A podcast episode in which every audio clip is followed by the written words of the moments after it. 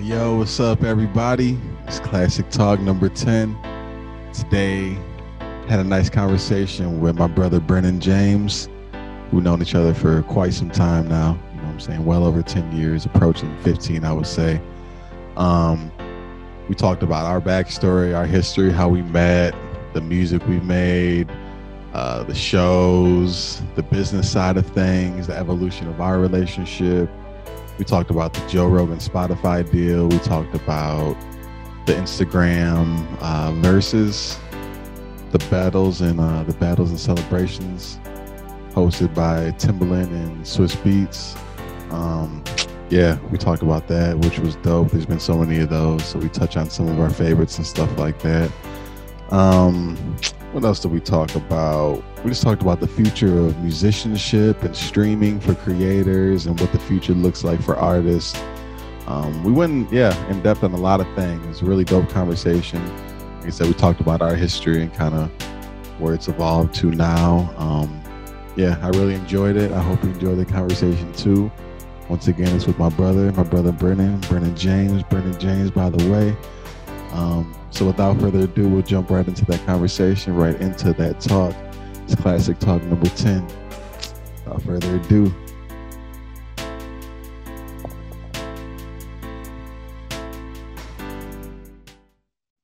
Test, test, one, two, three. Test, test, one, two, three. Brennan James, right. my brother. Welcome to Classic Talk, Classic Talk, number Yes. whatever it is. This is my brother.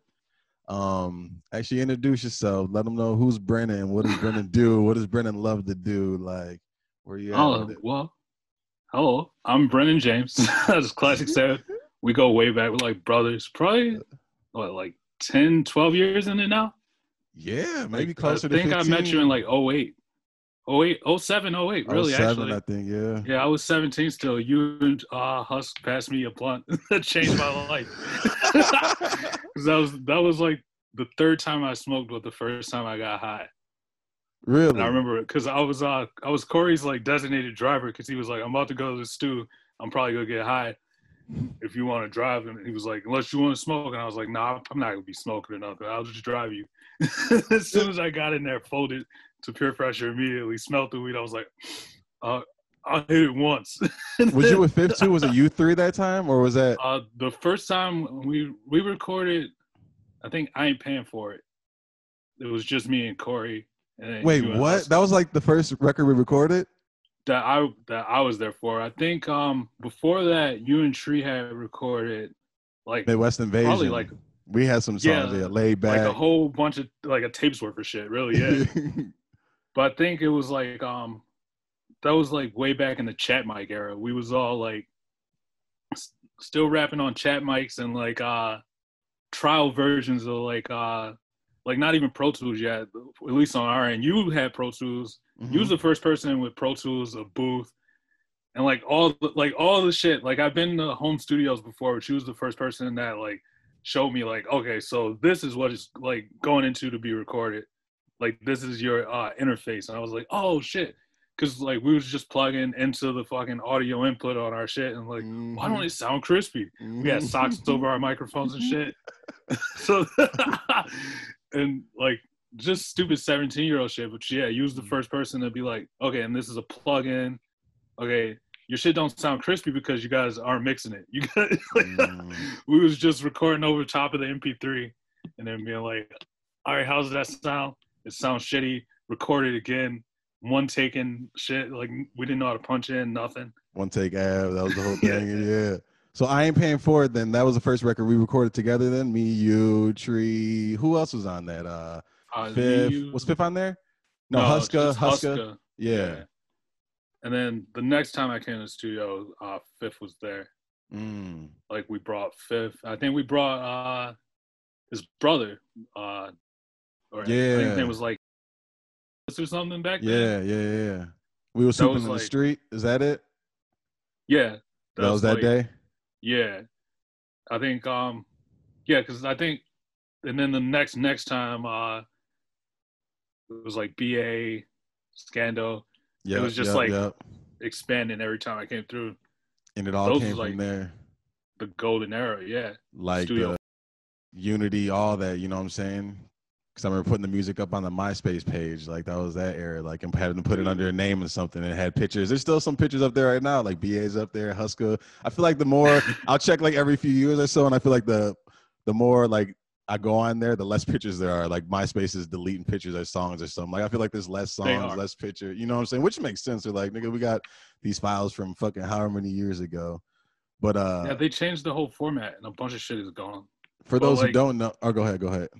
Oh, I was just gonna say, like, I got those chat mic songs that I was talking about. Like, it's got like every other one that I uploaded. It's still on MySpace. Chat mic, for those who don't know, is that the like forum thing y'all were on? Y'all were like rapping typing was that it or was uh, that something else what's chat mic oh just uh chat mic is just like a microphone that's like like this big is just like it's not for recording oh i see what like you're saying it's just like way back uh for chat rooms really it was like shitty like really shitty sound and like a really cheap build just a little plastic mic so it's like mixcraft days and that type of stuff mixcraft that's yeah, yeah mixcraft that's the shit that's what yeah. we uh because our like I would have to wait till like spring break or Christmas break and record a whole project while I had the Mixcraft trial.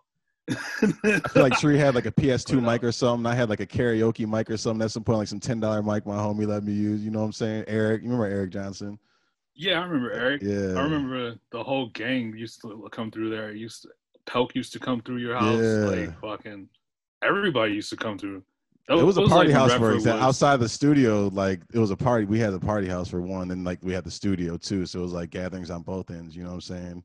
Hell yeah! I remember like this, like the in party freestyles and shit, like from back then and shit. You said the what party freestyles? Like the part in party freestyles. Like we'd mm. be uh in the booth, but the party would be going on. Yeah, they'd be outside the room. Be, we'd be in the room. yeah, that used to like make champions because if you didn't want like uh if you didn't want 20,000 people from Redford to hear your flow, then you shouldn't go in the booth and drop it. I remember like Corey saying that.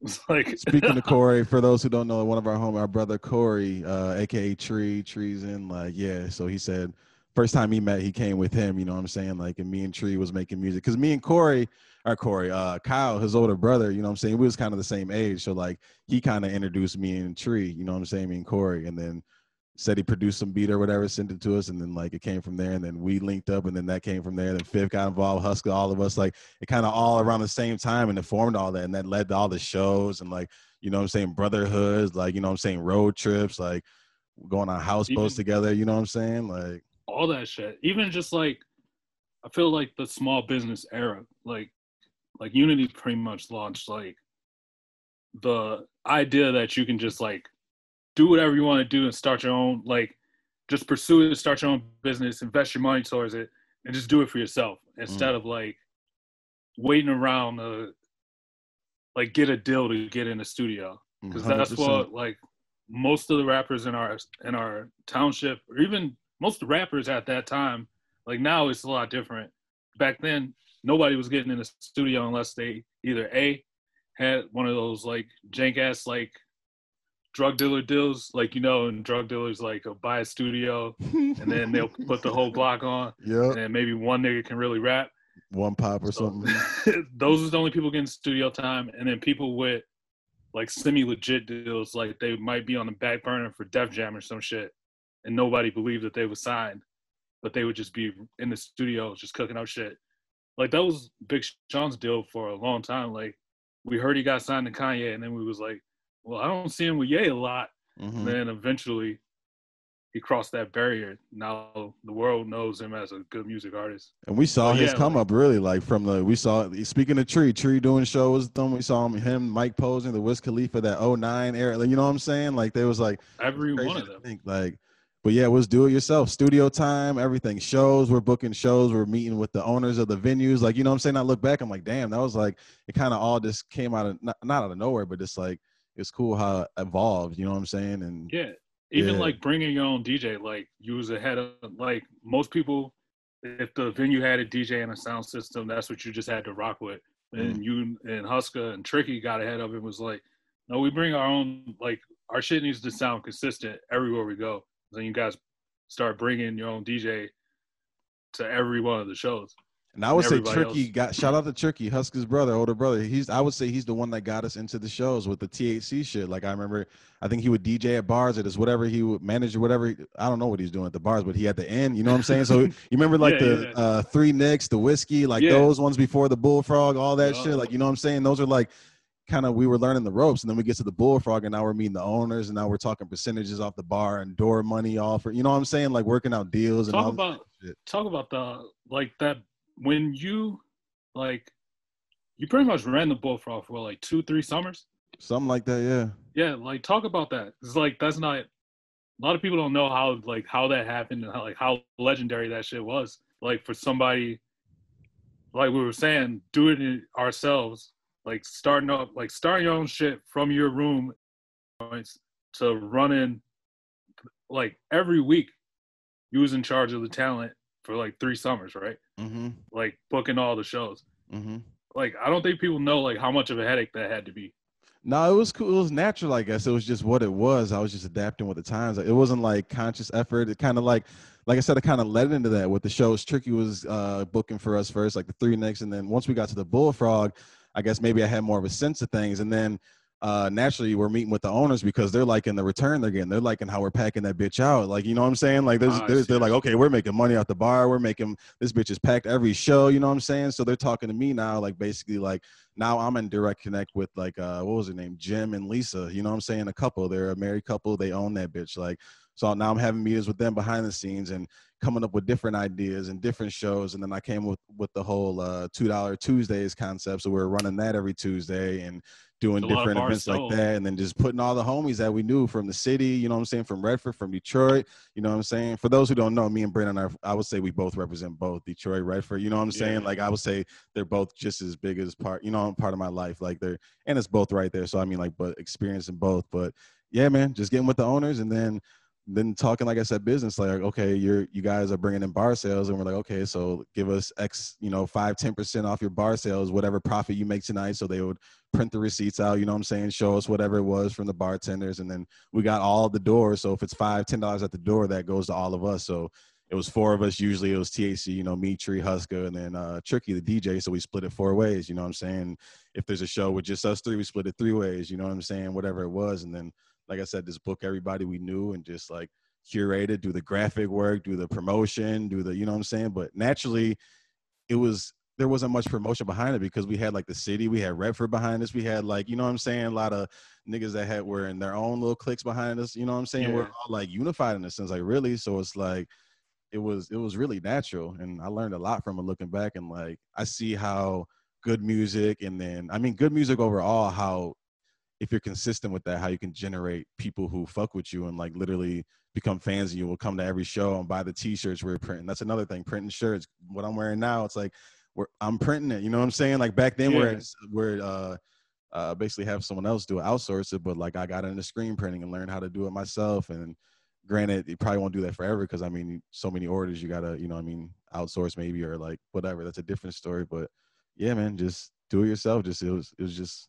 I mean, wasn't intentional, I think. It just kind of happened naturally. And so we just I've been rocking like that ever since. Like I just know that's something like I always admired and looked up to is like, because it wasn't just like, all right, we'll take care of the talent. Like you really did like uh restructure how they like how the bar ran on Tuesday nights, and then a lot of other bars in the area started copying that model. Like, okay, we drop our prices down to that low. Okay, it seems like we're gonna lose a lot of money, but we're only barring this spot that's doing it this low, and our connect to made it so that nobody was scared to come to the Bullfrog, where like artists from other cities would be like, "Oh, the Bullfrog, I heard this, this, and that there," but we got the whole Redford. Like the, it was way, it was way before shit is as politically charged as it is now. But like, you can say you got the left and the right in Redford at the Bullfrog, packed out every Tuesday night, partying side by side mm, everybody enjoying the same music, everybody getting turned on to new music. Like you were saying, you always had connects to artists from Detroit. Like you would, if you did a show with an artist, you would get their contact info and be like, "Oh yeah, when are you performing next? Let's do shit."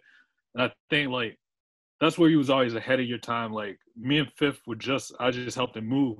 We were talking about like the Berry Gordy like zone of like being able to like cultivate artists and like cultivate a scene. Mm. That's what you had.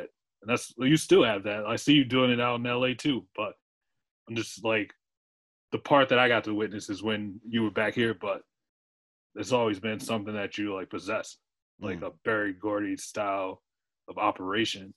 It was always like bigger than you. It was always like a whole vision.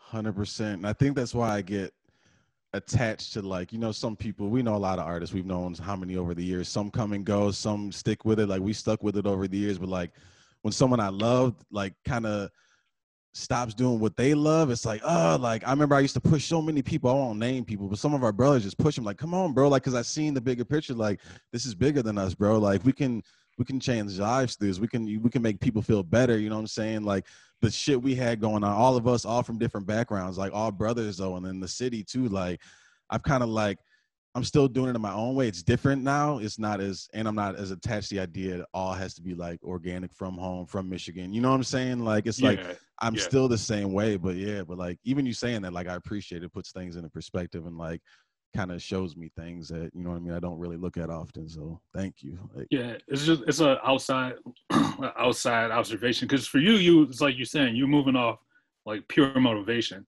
So it wasn't like sitting back like, all right, I'm gonna be this business genius and I'm gonna. It was just like, oh, this would be tight. Let me try to do it. mm, and then it like you did it because you had the vision and it worked but it was never like for like the glory or i don't know if that's the right word but it was never like the accolades or the like the status. Like some people just want to be like popping but they're not like the dabbling in the art or whatever it is activism or any of the things that people think will get them a certain amount of attention but they aren't really about those things. So they aren't moving in a genuine fashion mm, when it comes to executing those plans. They're like looking at like if you went into those Bullfrog shows thinking about the door price, then it wouldn't be good shows. Because you wouldn't be worried about okay, if I got this, this, this, and this artist is going to be this type of show, and that would be tight. And then next week I'll do because you you would be worried about like all right, I got to make this, this, this, and this mm, much money, and I got to get this much return, and then people don't realize like how much that like can poison a thing. Bro, that's so true. That's probably why so many shows are trash. Like they put a hundred niggas on the shit, you know what I'm saying? A hundred artists, and then like, you know what I'm saying? They, don't care who it is. They just know it's gonna bring. They might bring X amount of people. They might bring three, four, five, ten people. You know what I'm saying? Like, so that I bring an X off the door. So there's they're not curating based off the the talent of the art. Like the way I look at it, it's like it's curating just fucking dope ass shows. Like and showing that all these people can come together from Redford to Detroit to Brightmoor, you know what I'm saying? East side, west side, southwest, people in Livonia, bro, fucking the Burburbs, you know what I'm saying? Them coming out like exactly. you kind of said it earlier, like oh, I'll bring in that's true as fuck. Bringing all them together, like it's documented too. You can go on YouTube, you can see some of the pictures, the videos, like looking back, like it's just like damn, like that that's that's that's the whole vision though with music in general and anything I'm doing. Like I just want there's common ground between a lot of people, you know what I'm saying? And just bringing it, even if it is for that one night at a show, they feel good and they leave feeling good. Like, you know what I'm saying? Like, it's that moment at least. Like, it's possible. Like, yeah, it's that bullshit it's, aside. it's that atmosphere looking around. Everybody's having a good time, and it's not just you having a good time, and everybody's having a good time for the same reason. There's like a warmth that spreads through a room from that shit, and even like, not even just music, but like all art. If you're like doing it in a pure way and you're trying to like, like have people, like give people joy, like you said, like spread joy, spread love, or even if it's like Kid Cudi like sad art, like if you're doing it to connect to people in a real way, Right. it's gonna work. But if you're doing any type of art, maybe besides like swag rap to get money, is not is never really gonna work. Mm. No longevity in it. That's just like there can be longevity, but it's like how long can the artist stay motivated for that? Because like once you get the money or once you get the clout or the recognition, Mm. it's like a demotivator. It's like that much less drive to go and do it again, to go out and kill. You got to be a lion every time you execute. But the more content you get, the more comfortable you get, the harder it is to like have that get up and go. Like when you like are genuinely just like I'm making this type of music because this is the type of music I want to hear, and I want people who want to people like me want to hear this type of music, and I want to get it to them. That's like the pure motivation versus like, Mm, how do I get a dollar out of everybody's pocket? right. And I think I learned oh, go a ahead. Go ahead. lot of, in this last year, like just like working with like shows and like filming shit is pretty much it runs with the same parallels. Like you can run into all the same traps, like the same, like there can be like gritty people who are like saying they want to help, but they just really want to get a piece of the pie. And then there's like genuine people who really want to like contribute stuff. You can run into all the same shit in music as all the other shit, really. If it's not genuine. Speaking of film, this is a random side note, but do you ever? I know we've, probably talked about it before, but like, you ever think about dabbling out here ever, like, or at least testing it out, coming out here, see what's up, like? Yeah, yeah. So like um my goal is to either move to California or New York. But my thing with it is when I do it, I want to be like at a certain level. Like the level I'm at right now, there's probably if there's I don't know 30 million people in America, there's probably at least 14 million at this skill level. Like just off rip. Or maybe not 14 million because that's like half, but there's probably five or six million people at this skill level that I'm at. Right, right. so if right. I can get to like in the 15 like 1 million 500,000 in that top percentile, then I'll move to LA because that's where like That's the cream of the crop goes. Interesting. Yeah, interesting. Yeah, I see exactly what you're saying.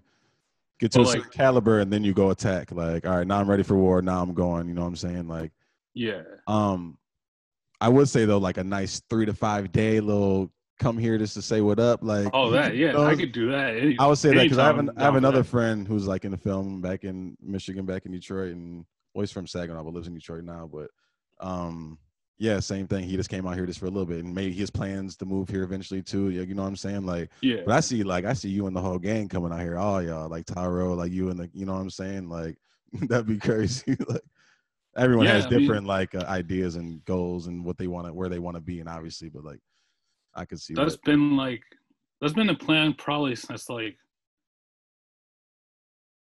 it sounds weird to even say it, but like 2011 is when we started the company. So probably like 2013 is when it was like, okay, we can move to, we can do this in California. But like, as like I was saying, like the more you go and the more you learn about the shit, like the, like the more you start to see like, all right, where am I at? The more the technology changes, like uh, 4K cameras come to cell phones, and then you're like, so what was pro level gets knocked back, and then you gotta make that climb again. But definitely, like I want to start making like trips to all the corners of America and start like building like a repertoire there. Like at least have people that I know. It just sounds stupid, but like you always hear rappers talk about like checking in but Mhm. that doesn't have to be like on some like gangster gang Some shit, like shit, so you yeah. don't get killed. But like, if you can go somewhere and know somebody in your field, then you can get work like soon as you get there, or at least have a connect to get work soon as you get there. And that's like a type of checking in too, like letting somebody know, like, okay, um, I'm in Atlanta. Do how many people do you know like shooting videos? How many people you know need like cat like crew? like somebody to fucking hold a boom mic or like fucking hold a reflector.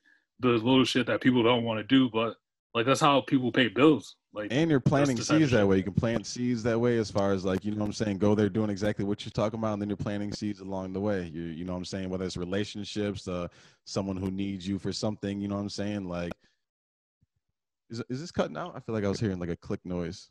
No, cool. I hear it. I hear it clear. It's cool, it's clear. cool. But yeah, um, yeah, that was just a random question I had. Um, but I No, do it's want to question.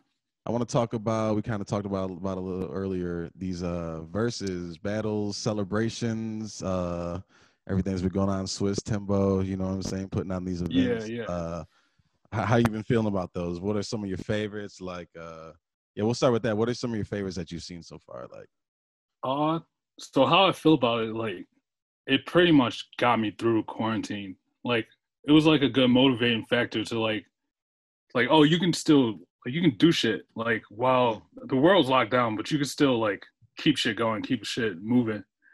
Uh, some of my favorites are the first ones, but um, I think probably my favorite two so far are John Legend and then the Erykah Badu Jill Scott one. Not even because I'm like so in tune with the Erykah Badu Jill Scott style of music, but more like um, just like the feeling like of watching it. Like they were giving each other like so much love Yeah. for like two hours. I was just feeling like I don't know, like how you feel like if you visit your mom or something. You know The what I mean? Like connectivity of it, the the sisterhood of the love of it all, the genuineness, you know what I'm saying? Like, yeah. and then the John Legend Alicia one was like they were showing each other a lot of love too, but it was just sweet to see them back to back on fucking grand pianos in the same room. The sound quality is fucking crispy as fuck. The camera is fucking crispy as fuck. Like you can just see like how much Swizz and Tim have been stepping it up like over the weeks, and they've been putting these shits on like every week. Just like it's filled the void of a lot of sports that we was missing. Mm. But oh god, You see the numbers too, like when they're, they're like, damn, these uh, what, half a million people here, there, 700 sometimes. You know what I mean? Like in the impressions behind it, it's like all at once though. Like that's the love. And like even like the gospel one, Kirk Franklin and uh Fred Hammond, like he's from Detroit, like represent uh like uh like gospel music. You wouldn't think that they'd be pulling in. I'm not I'm I'm not, I'm not saying I would think that, but an average music listener might not think you could pull that many people out at one moment to No, listen yeah. to that. But that shit was like I teared up on some of these, like you know what I'm saying? Like it's just Yeah. real shit. Like like uh Ludacris versus Nelly, like ah, it was like a memory lane for me because I was like, shit, like uh Nelly's song is probably like the first rap song I learned every word to like that. I'm a sucker for cornrows and manicured toes. yeah. Like that's the first song I learned every word to, and then the next was probably uh DMX like Oh, you think it's funny? You don't know me, money. like Mhm. as far as like uh like even just being a rapper and like Nelly taught me about breath control just by learning the words of that song because it was so catchy that like in fourth grade like it was just like bleeding into my ear and then I remember like going like field trips to the skating rink the roller skating rink and Ludacris Stolen Bows would come on and then the whole floor would like uh like clear out everybody be in the center fucking throwing fake elbows and shit in fourth Mhm. grade falling down on skates like ah fucking just so stupid but it was like a real trip down memory lane and it reminded me like how old I am too because like Mhm. those albums are like 20 years old who would you like to see? Like, do you have anyone in mind? Like, oh, that would be a dope one. um in the beginning there was artists that I wanted to see up against each other but the more I see like how they like go and like how they work like a hit record on the charts doesn't really it won't always translate to like what they want to hear in the versus battle.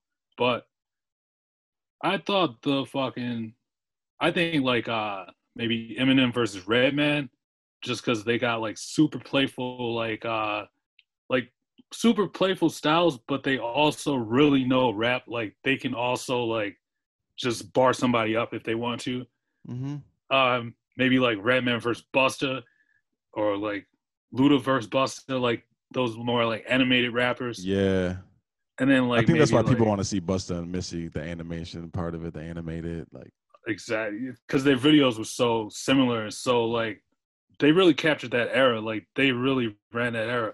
Like little blue Busta Rhymes running around and then missy in the trash bag that's like what videos are in my mind and then like puffy and mason the shiny suits but like it was always a theatrical step up in the 90s versus like now videos is still like some people's videos are still over the top and then other people's videos are just like them hanging out. mhm. It's still all art, but like I do miss that uh production value that went into a little X The video back in the day. Yeah. I think Dre and Snoop would be dope back and forth. Just them going back and forth. Oh, back and forth. I never thought about like yeah, two people like on this in the same coast in the same era. That's yeah, I never thought about that. Who else would you like would you think would be bomb? Ooh. I would like to see Wayne with someone. Um I don't know who though off the top of my mind. Wayne Um versus Drake? You say versus who? Versus Drake? Drake? Yeah. That would work.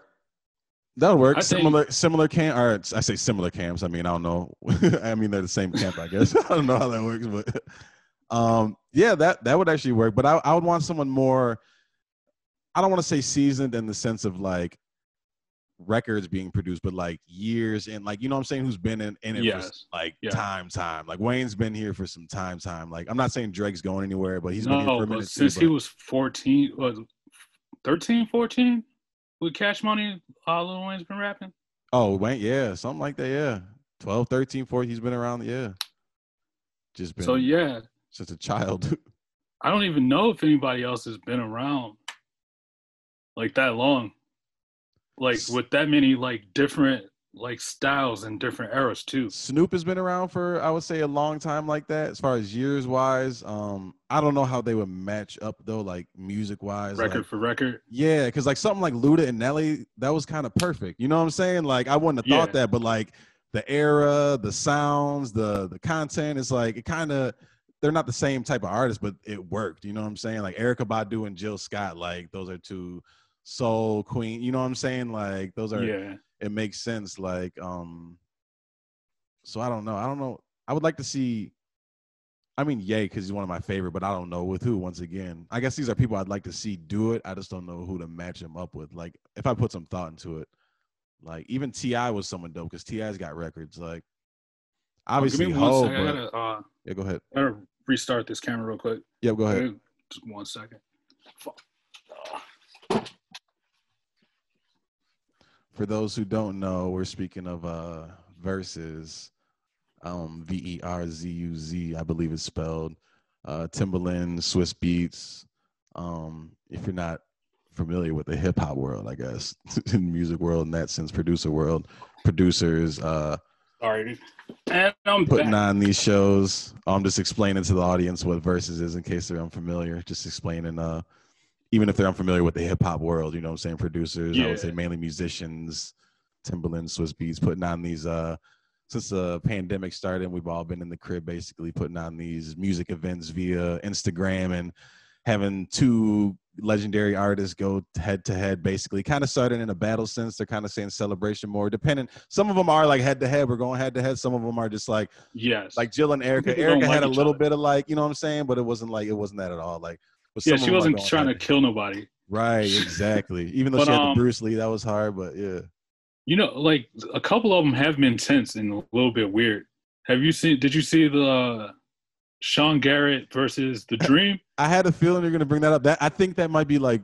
There's probably some other ones I haven't seen. I know for sure I didn't see that one. I feel like I've seen clips and some of the like memes behind it, but like I'm not too familiar. But I know I feel like it, from my understanding, from what I've sensed, it seemed to be like some catastrophe, like just like There was like, uh, too drunk, too like yo, tension behind the them two, like Yo. beat kind of like you know what I'm saying, like subtle kind of subtle kind of jabs. I'm like it feels like. or- Yeah. am I right? it or- seemed like yeah, like they were. It seemed like they were trying to play it at first, like be friendly, but then like the more like, I guess it, it's it's hard for artists. Like I think it was better when it was just like the writers, because the writers like they let go of their ego a long time ago when they signed off to let somebody else sing their song. You know what I mean? Mhm. But like artists have like this like invested like no, my style is the style.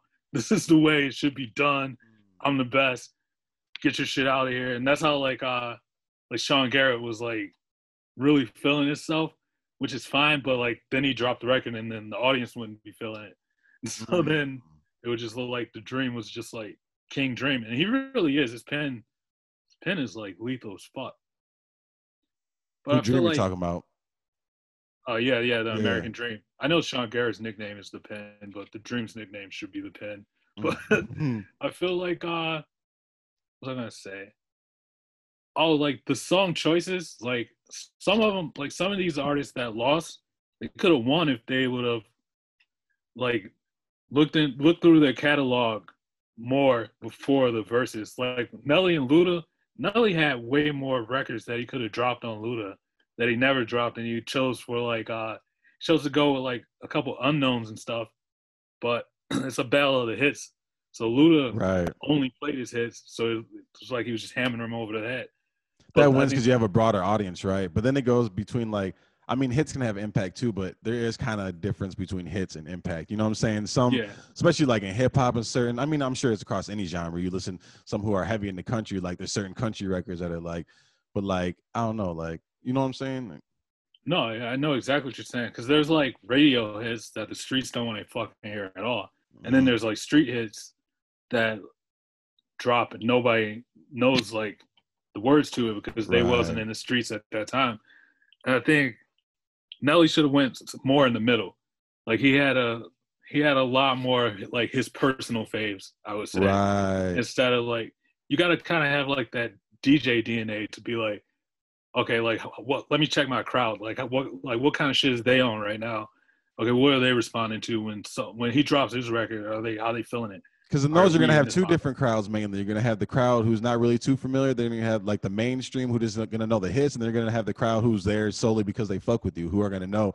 So if you cater to both, kind of like you said, have that balance. Like I'm gonna play the hits, maybe majority hits, so it's, it's a safer route. You know what I'm saying? In this scenario, Yeah, you know what I'm saying? Like going into voting and I guess shit like that. But like, it's just knowing when too. Like it's like looking for that combo. Because like a couple artists, when I watched, like if they had a major hit, like they drop it too early, or like they drop it too soon. Like they didn't have somebody on the side reading the comments either. Because like, and uh actually a couple people, like so many people worked on that song, yeah, for Usher. That has been in like so many fucking Verzuz battles that I'm sick of it again yeah, but like every every person who worked on it the comments would be like drop yeah and then it would be like right in the middle of the battle and then they wait to the end and people would be like i was expecting it earlier. So like when you start expecting the song it starts playing in your head already. Uh, so then when it drops later than you wanted it to it's like a disappointment or it's not the same energy i feel like. But i I don't would- know i'm not like picking back off the IG, like the Verzuz, everything, like because like you said, it's a different form of entertainment, right? We weren't used to that. Wasn't really happening before. It's happening because of the pandemic and all that. Like seeing how we're kind of going back to whatever you want to call normal or whatever you want to call like.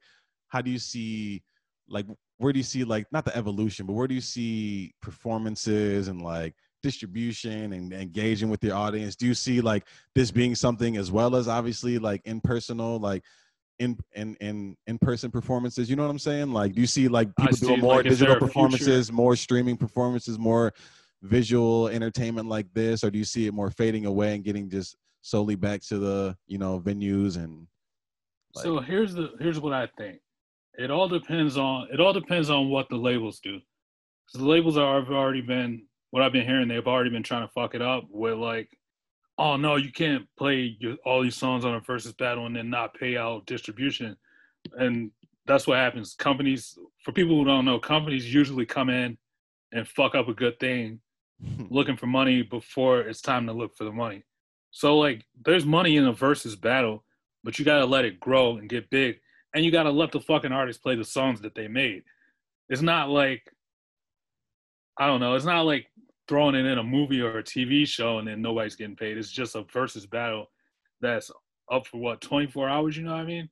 a whole So, other like, conversation is ownership. Like it, like some of these. I remember the Kirk Franklin and Fred Hammond one, bringing that one up again. Like someone, it was either in the comments or someone in the background was like, "Yo, play it. You own that song right there." But the fact he owned that one and not all the other ones, like, damn, like the fact these artists can be controlled with their own music that they put all their time. You know what I mean? Because they don't own Yeah. it. Like, so someone can literally tell them, "You can't play your song."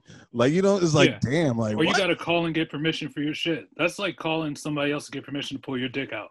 bro, like it would like, be retarded. that's a whole nother podcast probably but that's a conversation we had too but like that's the direction i see the business going though artists gaining more control but now because now it's like celebrating you know you own your masters now you hear artists i bought my masters but you know what i'm saying it's like celebrated now like That's i feel like it should have been like that from the get-go i feel like but artists wasn't always focused like that. If Mm. like, because a long time like, digital streaming services really changed the way shit works. Because when labels used to take a major cut because they actually had to print up your CD, they actually had to package it, they actually had to pay to ship it to fucking all the Best Buys.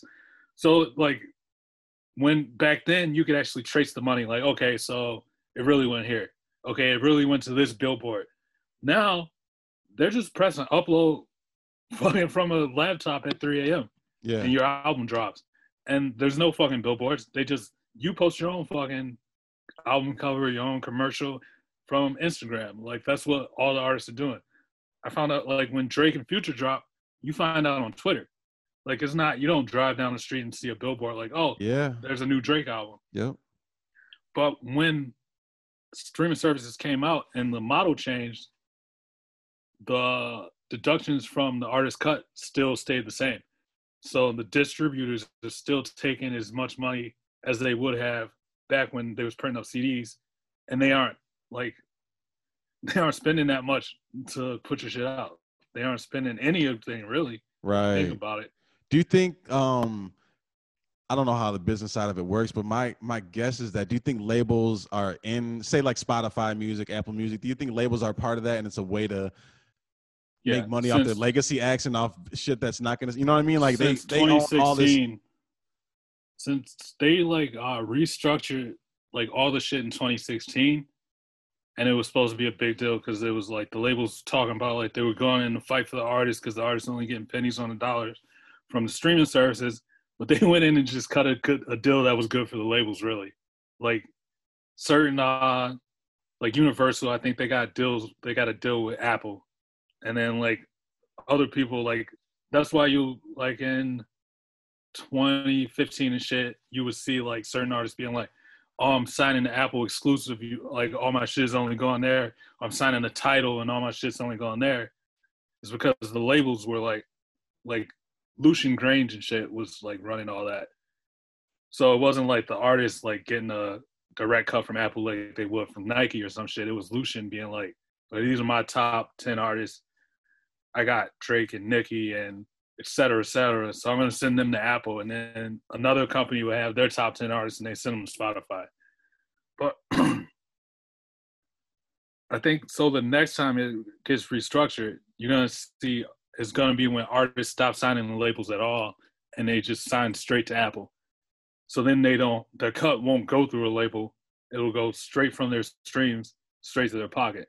And then that's when artists will get a bigger cut of the shit but it goes back to like you said, like getting a bigger cut is great, but ownership is everything.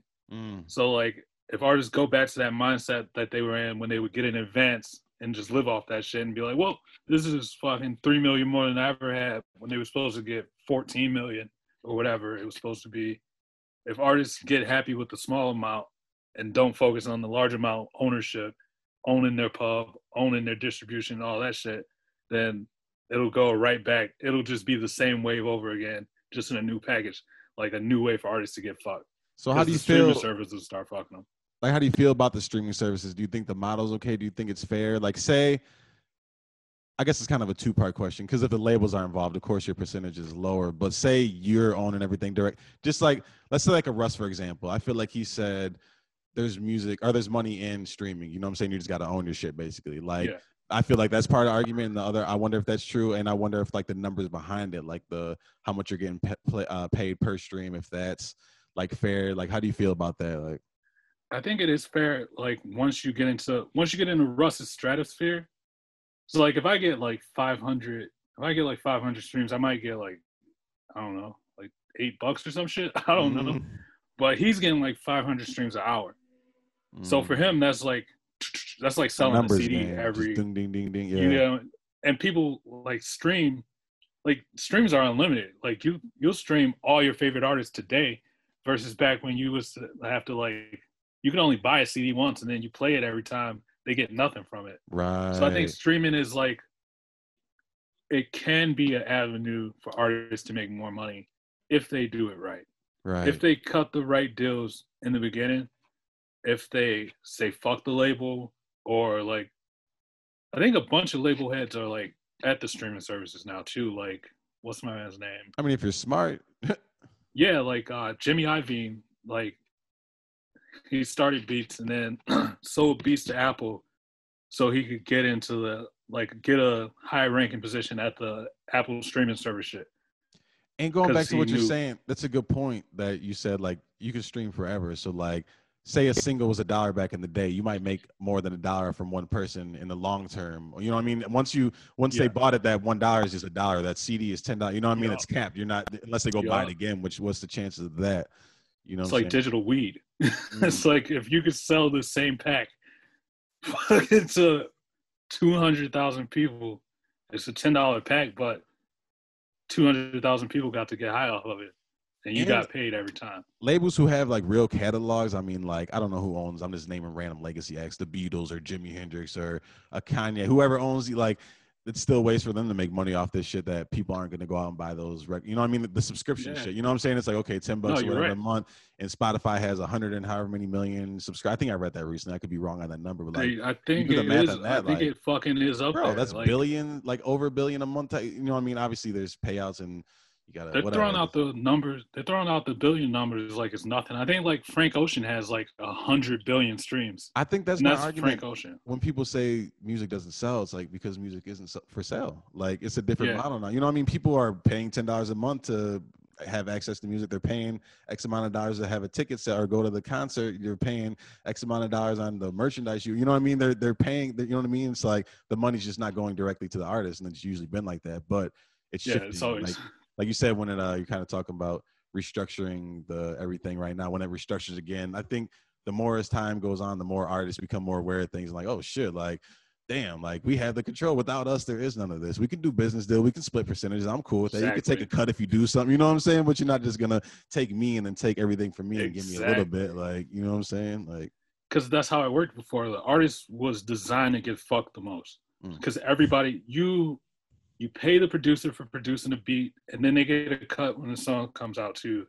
You pay to get your album cover shot, and then like sometimes those guys will get a distribution cut just off the artwork of them shooting your cover art. Bro, you think they was doing then- over like I'm not to cut you off, but do you think they was just throwing shit on artists' play? Like, yo, you got to do this, you got to do that, just to rack up numbers, so their their Yeah. bill basically the, uh, the amount owed back in debt. They're just like Yeah, they're that's a, racking up their bill. a known label scam. oh my like god! because they can because okay so say uh I say you make you sell you go diamond and you should make you should get back 20 million dollars from that we, we can say well we spent you only went diamond because we spent you know 15 million on your advertising Yeah, all, all this bullshit and then to even find out if you're getting fucked you have to pay to audit the label Oh, yeah, yeah. so then somebody can look through all their books. That's saying that like that's depending on whether or not they kept the books accurate, and they don't always keep the books accurate. But you also got to pay the lawyer to audit the shit, and that could take two years, three years, four years Mm. because they're looking. They don't just look through the shit with your name on it.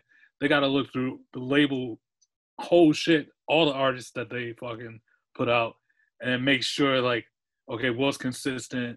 Okay, are they always spending 15 million for advertisement?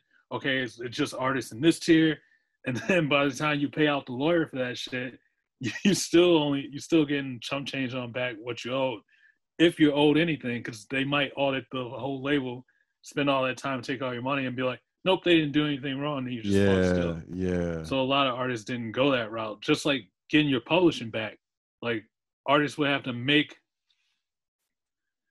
artists would have to know what their pub was worth, like to the cent, to be able to like go in and make an offer to the label that was fair. Because the label could be like, "All right, I want fucking. We only got two of your albums, but if you want the pub back on those, give us nine million. you didn't make nine million on none of those albums, but the label did, mm-hmm. and they're thinking about selling it to movies and commercials. So they're like, "That's another nine million we can make. So why would we sell it to you for the two hundred thousand? It's actually pro- probably worth. Like, you know what I mean? Yeah, yeah. So the moral of the story is ownership and yeah, knowing what you're getting into, the business side of it. Don't just be an artist. I mean, yeah, that may work for you. Every every story is different, but if you're going into any art, like yeah, know your shit. Protect yourself, like know your worth. Don't just go for every dollar you see. Like, you know what I'm saying? Not every dollar is a good dollar. Like have an exit strategy, because that's like some people fuck themselves over too because they think they're being smart. Like they'll go in, they'll get an offer, and then they're just like, their brain's just like, oh, demand more money. And they don't they never take the time to find out if they got a good offer for like where they're at. Like so sometimes like like we were saying, like the artist is always designed to get fucked in the industry. But sometimes you can get a deal where it's like, okay, I'm put out this first album, get the exposure. I might get fucked on that, but I renegotiate right after this first album. So I'll take that loss because it's worth it in the long run. Versus like somebody else might offer you more money, but then you're on the hook for fucking eight albums. And that's how a lot of artists get fucked too. Because in the beginning they were like, oh, I'm getting X amount of millions and I'm signing this contract. And they're not thinking about it. And then their star grows. They become a bigger artist than what they was when they signed. And then they're still stuck in that contract where they only get X amount of money, even though they're bringing in the truckload. Right. But you just got it's about having lawyers, number one. It seems expensive, but like any any first contract you get, always have a lawyer look over it, and always have a lawyer that knows like the business you're going. If you're in entertainment, you gotta have an entertainment lawyer. You can go get Sam Bernstein, and Sam's gonna look over and be like, "Huh, I don't see nothing wrong with it." But Sam don't fucking know entertainment law. You know what I mean? Yeah, yeah. just because yeah, he's a good lawyer. But yeah, it's just like that awareness of like, okay, where am I at? What am I worth? What do I plan to be worth? Like Russ, Russ signed a deal, but when he signed the deal, he's kept like he kept his pub, like he was saying, like there's money in streaming if you do it right. So Russ pretty much got like free advertisement from one label just so that label can look like, well, we got one of the hottest artists over here. It's almost worth it for them. It's like signing a, it's like if Nike signs an athlete, like they don't own that athlete's hooping abilities, but by that athlete being in house at Nike, other athletes are gonna come to Nike and be like, This is where I wanna be. Two things. And that's how Russ is. Two things, yeah. I would say Russ is someone, especially for musicians, artists right now, is someone I would follow or pay attention to their moves. Even if you don't listen to the music, I would say pay attention to the business moves and what he's saying about ownership and what you know what I'm saying, the message behind how he's moving and what he's doing, because he's a good example of how to move. And another thing I thought it was kind of what you said earlier about seeing artists doing more direct deals to Spotify to Apple Music. You know what I'm saying? I think that's a smart move and I think that that'll be in the future too. Like, you know what I'm saying? People uh, you put an album out, I'll sell it to Spotify for X amount of dollars and maybe get a return on whatever other business, whatever you want to put in. You know what I mean? Like, everything would be different. Like uh, Joe Rogan, uh, I want to talk about that actually. Like Joe Rogan, the Spotify deal, like that seems legendary. That kind of came out of nowhere. I'm like, holy shit! Like, what's where you at with that? Like when you heard that, like, what when I initially heard it, because I didn't have all the details, it was like shocking. But like I know Rogan because I've been listening the last ten years. I'm like, this is the one guy that's not doing something like for the cash grab. Mm, So if he's like if he has a deal with Spotify, then it has to be like everything's on his terms, or he wouldn't he would never sign the deal. Yeah. And then like the next day, the numbers came out, and then he made the post about like, no, I own everything. mhm. It's still mine. All the content is mine. I decide everything. It's this is a dish like a this is a license to deal. Like I'm giving them the exclusive license to air my shit. Still my shit. And I was like, okay, yeah, that's the like that's the mindset. That's like what his shit was built on. That's like what Joe Budden, even Joe Budden, like that's what his shit is built on. It's like he's never been at one of these companies doing one of his shows or with one of his properties without having a seat, like a higher seat at the table at one of these companies. Yeah, yeah. Like so his show airs on Revolt, but he's like one of the guys at Revolt now. Revolt, Complex, Spotify. Exactly. Yep. All of that. Like, and that's like really what it's about. Like,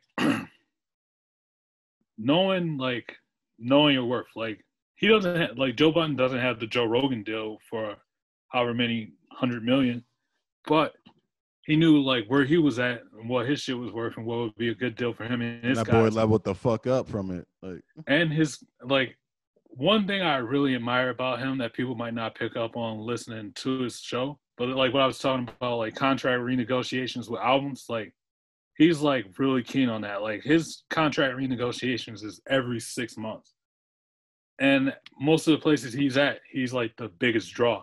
Up until when Joe Rogan comes there, he might be the biggest draw. yeah, But Budden's the most consistent. He's bringing in the fan base. So when your contract is like up that soon all the time, you can constantly renegotiate. So you can keep climbing, keep climbing, but like, the people paying you also know what it's worth now because in the last six months you proved like, okay, our business was here, and in the next six months it's here. So you just you actually deserve this much more money versus he could have went in in the beginning like, give me X amount, and they'd be like, uh, why would we take that chance? Like you know. So with I mean? that, like renegotiating, say every six months, so six months from whenever the last one was. Say they come to him and like, this is what we were thinking. He's like, this is what I'm thinking. They're like, uh, nah. Could he pull back? Or obviously, it's every contract in terms different. Like, Yeah. but do you think there's? He'd be like, all right, well, I'm gonna go. You know, what I'm saying, I'm, we'll go our separate ways, type thing. Like, Yeah, definitely. I mean, that's the that's the whole thing about the you're ownership. not locked shit. in. Yeah, he's like it's the same as like he's like like Spotify's licensing his program basically. Every That's why, six months, like, we're coming back to the table. We're gonna It's say on his YouTube. It's not on like they don't have uh That's the thing that was most shocking about the Rogan shit is because I very used to watching his shit on YouTube. yeah. So when he announced like even my videos gone now, I was like, oh shit, the, like it's got to be insane. That's when my like mindset changed from like, is this is this a cash grab to knowing that like no, this is like some real legit like worked out shit. I instantly went to look up like Spotify video. I'm like, is there video on Spotify? Like, you know what I'm saying? He's, I couldn't really. he's launching a platform. So I'm thinking, I'm like, you know, they're doing something crazy behind the scene, and it's got to be up to par, bro. You can't come in have Joe Rogan have millions of people coming from migrating from YouTube to fucking, you know, what I'm saying Spotify, then have some glitches. Like, so they probably they got some shit under their belt. You know what I'm saying? That they're, you know, what I'm saying they've been revealed. Like, so I'm excited to see the video part, and that that goes in the music part. So there's probably gonna be videos on there, and I wonder if streaming is gonna come into play with that, or advertising dollars come from that too, like people viewing your videos, like, and so if it like- uh if it works on the same way that because Apple's got videos and shit. If it works on, I think that's what they're trying to. Apple and Tidal have had videos for a long time now, but if it works on the same sense as that, like uh, Vevo on YouTube, then yeah, they'll get like artists will get the cut that they would get from their shit airing on MTV or whatever for Yeah, a stream. But also the label will get whatever cut they would get. that was yeah, like, go ahead. no, I was just saying, yeah, that's what happened. Like they should get, they'll be getting paid for their video streams, like their song streams.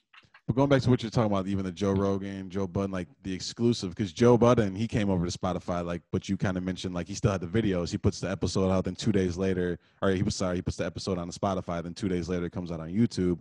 Whereas the Joe Rogan deal, it's like no video. I guess he can still put clips out on uh, YouTube, but all his video, like, that is one crazy, like, I'll put it this way, like, when Joe Budden did the Spotify deal, I almost remember, like, vividly, like going to Spotify. I would have Spotify here and there, do the trials, maybe pay for a month here and there. Never really like got into it. But once he went over there, I started listening to all the podcasts through Spotify. You know what I'm saying? Then I think Yeah, I can't say he's the reason behind, but I, I could see that being me leading into now I pay monthly. You know what I'm saying? Now I'm a subscriber. That I think that might have led me there. So like who knows? Like, but that's going back to renegotiation, like uh so down the road, whatever Joe's terms is, he could say after this year, however many months or of his years, like X amount of people came over to Spotify and listen. You know what I'm saying? You can kind of Yeah. gauge how many people came over to Spotify that weren't recent like viewers, whether they're unpaid subscribers, paid subscribers. You know what I mean? So that hundred play that that comes in the renegotiating. Say with Joe Budden, like yo, he can. You know, I'm one of them statistics. I wasn't on there like that until his. You know what I'm saying? So like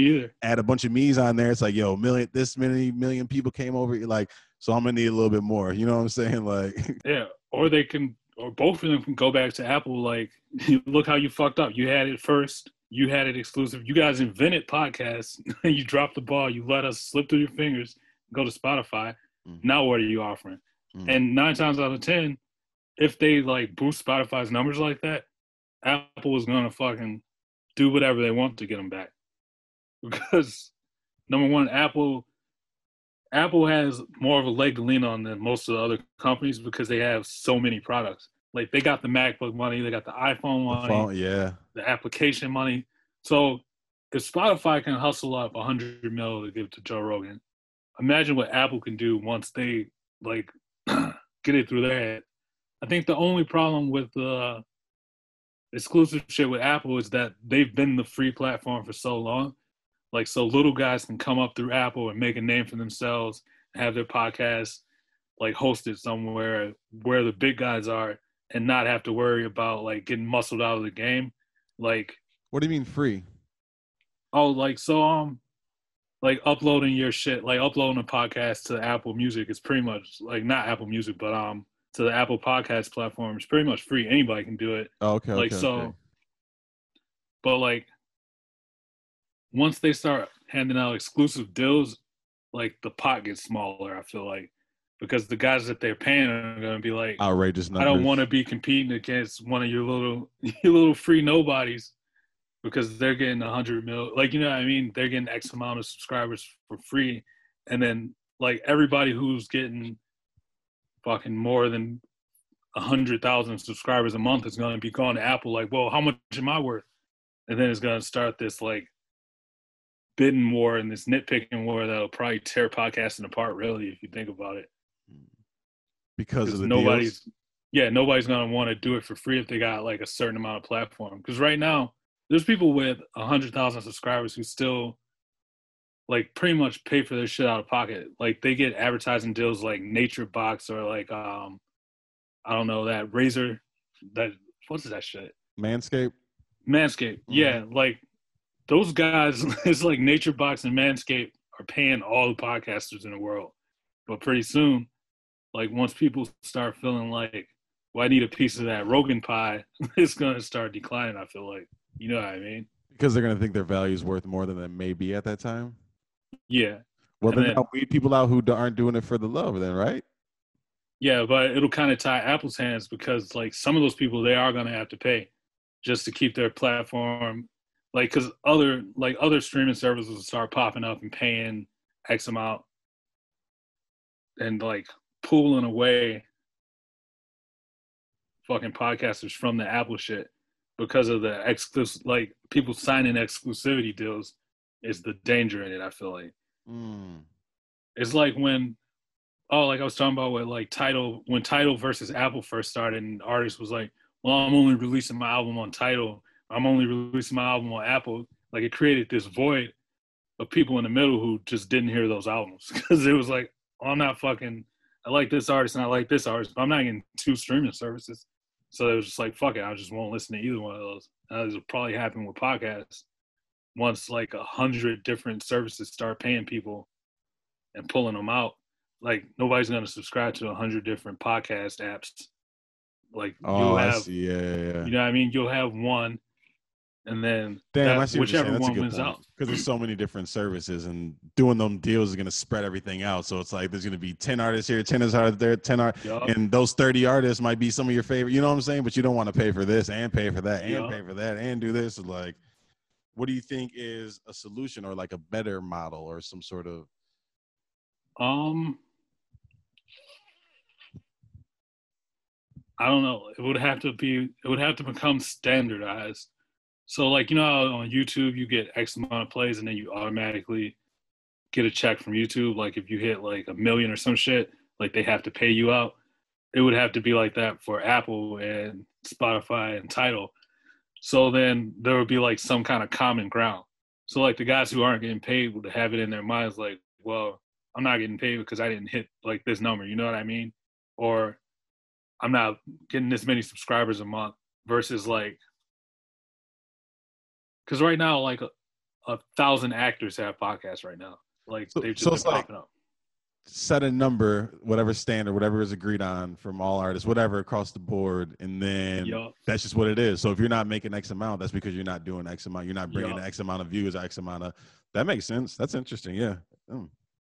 because right now, like Johnny Depp could start a podcast tomorrow and just off his name be like, "Well, I'm worth this much," and then, like, you know what I mean? Then what? You create this thing where somebody who's not famous might have a ton of podcast subscribers, and then they're like, "No, fuck that! How much did you just pay Johnny Depp? He hasn't That kinda, I feel like episode." Joe Budden. Speaking of Joe Budden, and Joe Rogan, I feel like Budden be making little jokes here and then. Like, I, I want that hundred million. You know what I'm saying? Where's my hundred? You know what I'm saying? Now he's expecting that. Now if he doesn't get that, then what? Like, is he like?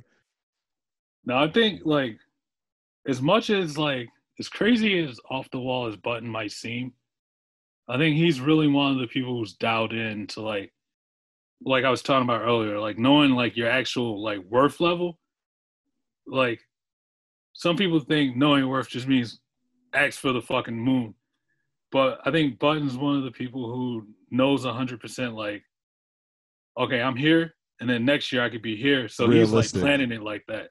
So like if he wants the hundred mil, he knows how far he is from. He's gonna have to work for that. He's realistic yeah. about is what you're saying. He's like, this yeah. is where I'm at. He's not like he's not letting his ego get involved. Nigga, I, I do this. I'm dope. I got the coldest podcast in the game. You know what I'm saying? It's like this is where I'm at. Yes. This is the amount of views I'm getting. This is you know what I'm saying. Like he's aware of the where he's at in the marketplace. Exactly. Basically. Yeah, yeah, yeah. I 100 percent agree. So he might he might want the hundred mil, but he he's smart enough to be like, okay, well I'm at maybe 60 right now. Like you know what I mean? And then once you get to like where you're probably worth 80, then you can go ask for 100 because for a company that big, it's chump change. But like if you're worth 20, you go marching in there asking for 100, you're just gonna get popped on the head like a fuck out of here. child. Yeah. yeah.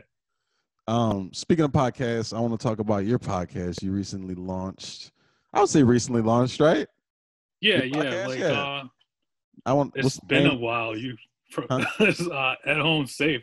I mean, it's been a while since I did it. You probably see like dust on the set and shit. But, but like basically, um, I just um, it's like I was saying, I was trapped in the house, and I started seeing like the Verzuz shit, and I was like, I mean, I can still do shit. Like I, I'm sitting in this house with like all the shit that I would need to just do something. And I was like, well, what do I really want to do? And I was like, I really want to like I'm not seeing people. I'm not seeing like my friends and shit as much as I normally would. I really just want to talk about the shit going on in the world. So I was like, all right, well, I already podcast. I already know like a lot of the basics to doing podcasts. Well, the biggest hurdle was like, can I can I sit in a room by myself and talk for that long? And then like so the first one was probably like, I don't know, 15 minutes just because like the nerves and the self consciousness. And then like after a while you just get used to it. Like you get overhearing your own voice and like talking to yourself. You get over feeling self conscious because you're rambling and shit. So um I would say yeah, like that's like what started is just being locked up in quarantine and not seeing people and still wanting to like express how I'm feeling. And then it like paused up because like the world started like falling apart and shit. and I just really didn't feel like uh putting out a bunch of like goofy content of me like talking about nothing. And I didn't really feel like jumping on cam and like going off about like police brutality and racism because like it would just be like my blood would start to boil. I was just like have a temper tantrum on camera. I wouldn't be able to articulate as well as like you need to when you're talking about shit this serious. So like uh just switch my attention from that to like let me work on Trail Masters. Let me fucking put the time into getting this out because if the world ends and I don't get the show out, then who am I really? What am I really? What Bro, have I been doing? Trailmasters, dope as fuck. Like you saw it? I watched everything. I watched them all. Oh, all the man. episodes. Yeah, dope Thank as fuck. Like good Thank job, you, good work, all of you. Like you. I didn't know what to expect. I didn't go within it, go in within the expectations, but I was pleased. I was like inspired. I was like I was proud. I was happy. I was all these emotions. Like I laughed a lot, like real laughs, real belly laughs. Like you know what I'm saying? Like, like y'all did really good on that. I'm happy y'all put it out too. Like y'all been sitting on it, working on it. Like you know what I'm saying for some time, and to see it all come together and like I see how serious y'all were because I've heard about it. I've seen clips here and there. I didn't know what it was. Like really, yeah, yeah. Like, y'all knew what it was the whole time, but like y'all really put time into it, like writing and the acting and the editing and the graphics and the you know what I mean. Like for those who don't know, by the way, Trailmasters is a show Brennan, and uh, you want to speak about it, introduce it, kind of. Oh yeah, I'm like I'm really am the worst. Like uh, I'm the worst at fucking self promoting. Like, but okay, so if you don't if you don't know, which you probably don't because it just came out. Trail Masters is a comedy series that I did with my company and my friends at Taorho. It's uh, me, myself, Joey Catalano, Nick Catalano, and uh, it was shot by Dorian Bransford. But um, this is something that we like just started doing in 2015 like back when i was talking about when we were talking about like when unity started just the spirit of like owning your own shit and just like do you like to do this then fucking do it that's like in 2011 we bought a camera it took us a learning curve we shot some shit we shot a music video shot a couple skits. A lot of them didn't make it out. And then in 2015, this was like the first thing that we were like, okay, if we sit, if we put all the skills that we accrued from 2011 to 2015 and take them and like take this serious and like work at it every week for this whole summer, then we can actually have a show. We can actually have something without waiting for somebody to come give us a bunch of money to make a show. So that's what we did. We went out to Island Lake every like every Saturday and Sunday, probably for the majority of that whole 2015 summer, going into like the beginning of the winter months, like October, and then like it just really took a long ass time to get everything together for editing. It almost still didn't come out just because of like all kinds of shit, like uh, shit falling apart at the scenes, like egos, perfectionism, all yeah. kind of shit, roadblocks. But so we everything was shot in 2015. Everything was shot that year from the summer up and into October and stuff like that. Yeah. What's dope? I like it's like it's all the homies. It's all your people. You know what I'm saying? It's like you. I've seen y'all for years just kicking outside of doing this. So like that can get like not scary, but going into like a production. I mean, correct me if I'm wrong, but I could imagine being not fearful, but like these are all the homies. We're not all actors. We're not looking to be actors. You know what I'm saying? But like 100%. y'all all played it well. You know what I'm saying? You can't. I didn't watch him be like, oh, he can't act, or or this, but it was just dope to see like all y'all, like Brent, you, like the Catalano. Shout out to all them. Zach or Zach Leach. You know what I'm saying? Like, yeah, Aaron was in there. Like, you know what I'm saying? It seemed like it's I mean, dope to see all who are brothers, but like put it all together, like and actually put a good product out. That's really what made it like work. It wouldn't have worked if we didn't like if we wasn't friends. It wouldn't work because like we've done stuff with other like real actors, like quote unquote real actors. And sometimes like maybe egos are just feeling like, well, I'm on this level, I'm not doing this free, or like, I don't know, just like certain it's not as like the groove is a lot different. Like we shot shit with real actors, there was times that the whole cast didn't show up. But like when we shot shit with our homies, every Saturday and Sunday, we would be out we would start shooting eight in the morning and be out there till like dark, eight at night, nine at night, twelve hours, and everybody's doing it for free. Like they're volunteering their own time. Like they're these are their costumes. They already own these clothes. Like they're getting paid. Like uh, most of the time, like we have to grab a hot and ready for them, or like wait until the end of the day and go to Basement Burger Bar and then we go eat. But like everybody was operating just off the love of like doing it, being a part of it, helping each other out. And without that, like we wouldn't have that show. We wouldn't we wouldn't have anything really.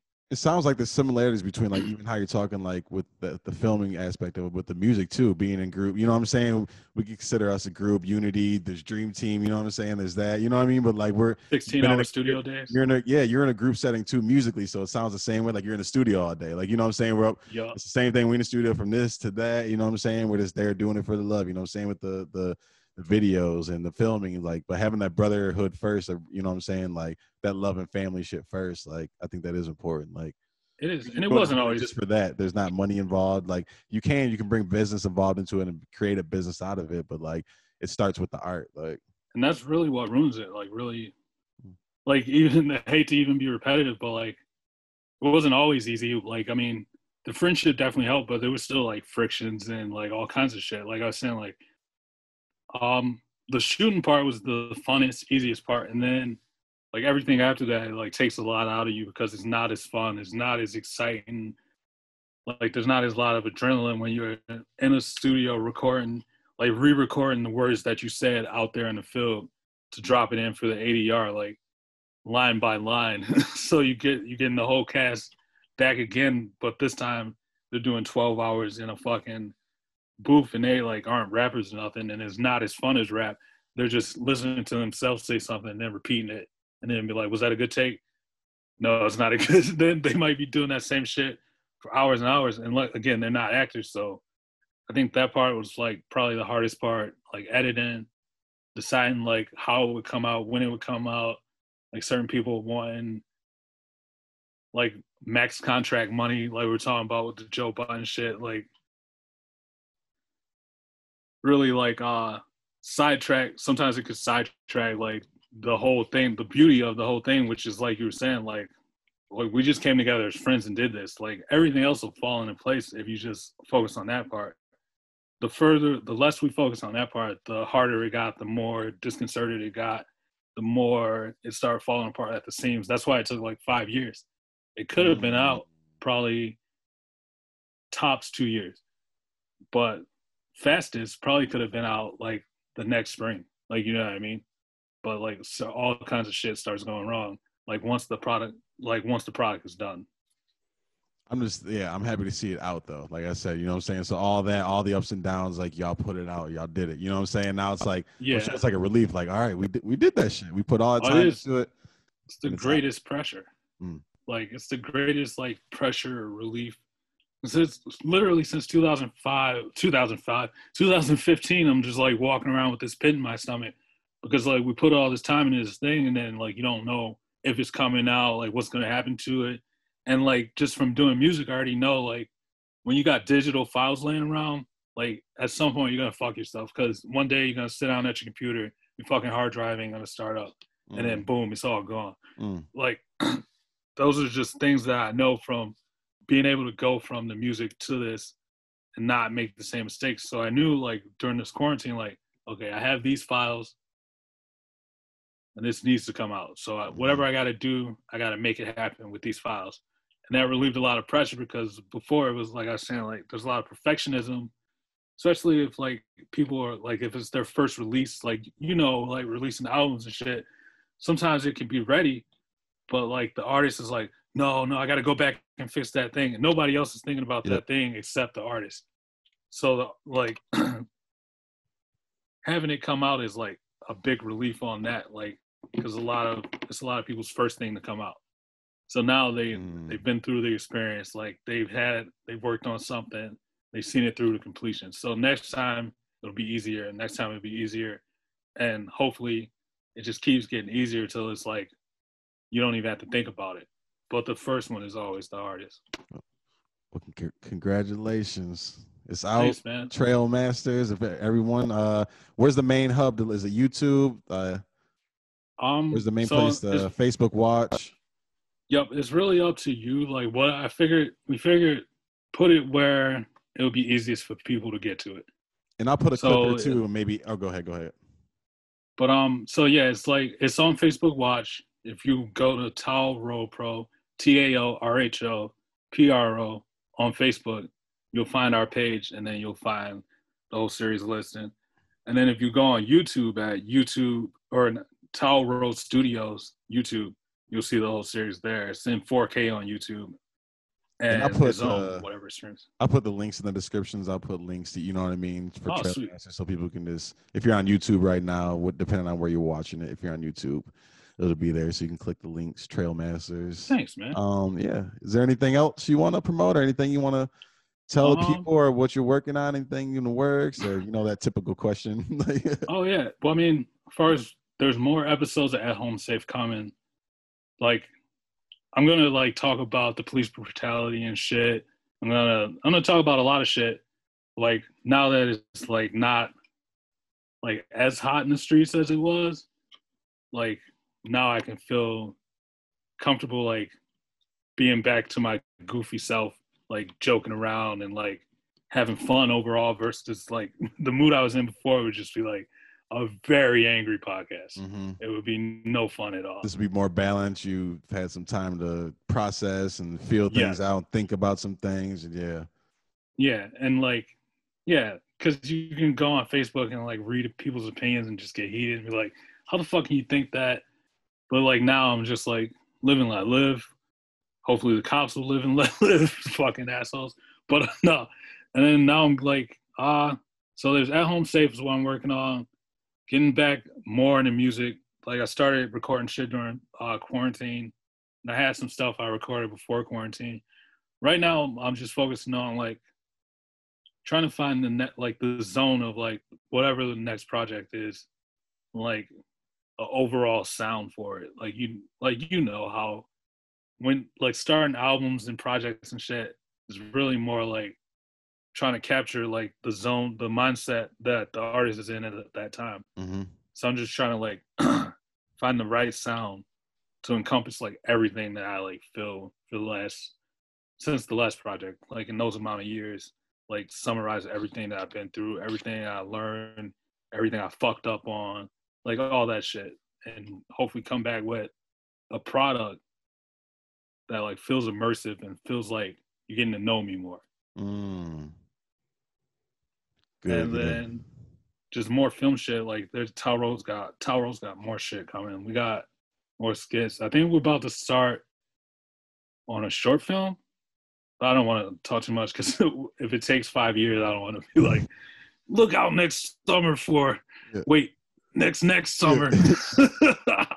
but yeah, just I'll take that like step by step as it goes. But I know I can turn an album around at least in a year. Okay. Like. But yeah, you can hold me to that. I'll say hopefully sooner, but you got to sit with it, live with it, and you got to go through that perfectionism stage of like, oh, I don't like this part. I don't want to put that out, and then I got to get over it, and then I just put it out anyway. But like, if you ever need anything from me, let me know. Whatever that could be, a beat, it could be whatever, it could be whatever. That means anything. I want to be. be yeah, I want a whole new like I want to go in a whole new direction. So like, I want to cook with, I want to cook with other artists and like get there. Like you know what I mean? I want to I want to have three producers like that I use the whole project. I don't want more than 13 songs. I want the same three producers and I'll use those producers for like each zone that I go into like that I want the album to encompass. So if I make X amount of love songs, I want to have one producer that I make love songs with. Make love. Nah, I separate those words, but yeah, yeah, yeah. And then if I make like I don't know, I don't even know like the rap categories are anymore. I feel like I'm getting so old now. Like just make music, like make music. Like if we were to lock yeah. in, like side note, like if speaking of California, if you ever need to not even just get away, want to just go somewhere, like you got a place to crash, you you might have to sleep on a you know blow up mattress or something. You know what I'm saying? But I'll like you got, I don't. got. I'm just saying you got a place to stay. You got a place to create. So even if it's three days for five days, a week, you know, maybe not longer than a week. you know. but like, you know what I'm saying? But like for real, like I really mean that. Like keep that in consideration. Whenever you're ready or ready, you just want to go away for a weekend, a few days. Like we'll lock in. I'll show you. You know what I'm saying? Parts around the city. We'll get inspiration. Make some music. Like might go home with more music. We might go home with music you never really. Who knows? It's not the intention. The intention is the inspiration, just to feel something just, else yeah. out to like get that sunshine, get the vibe out here for a little bit, and so Create. that's on the table. And then maybe a future interview will bring this clip back and be like, "Oh, remember that? And that led to this, and we made a." Even if it's a song out of a project, whatever, like you know, cut to me living in your house more than no. week. uh, what do you, uh, no, When's the next classic project dropping? Um, ooh, very good question. Um, let's see.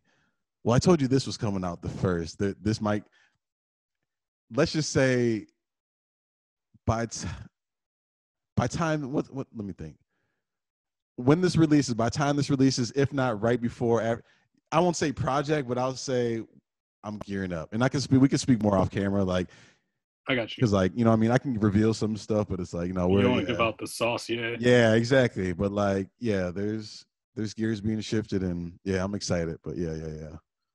I feel like it's like a feeling in the air when like before a project drops.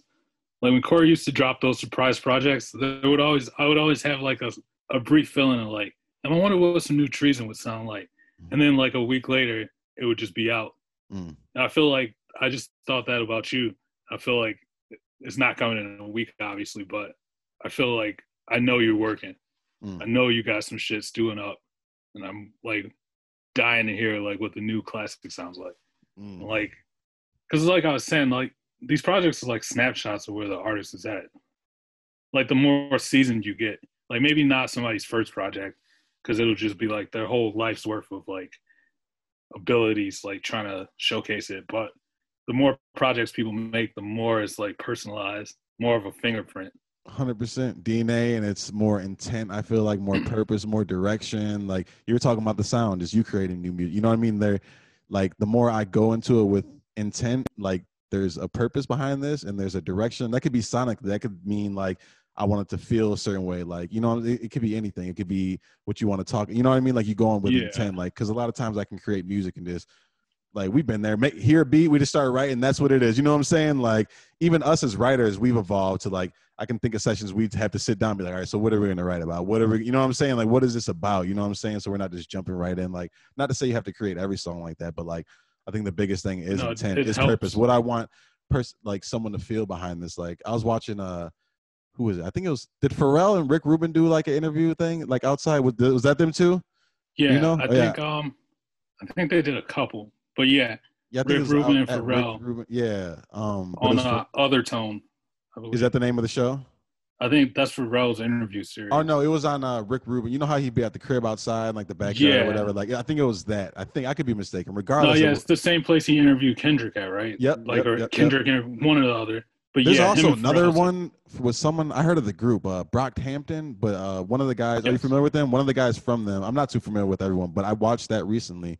Haven't heard of the guy, but like watched his interview with Rick Rubin. It was fucking incredible, really deep shit. But um, my point about Pharrell is he was talking about music and like he'll listen to some shit and kind of like uh.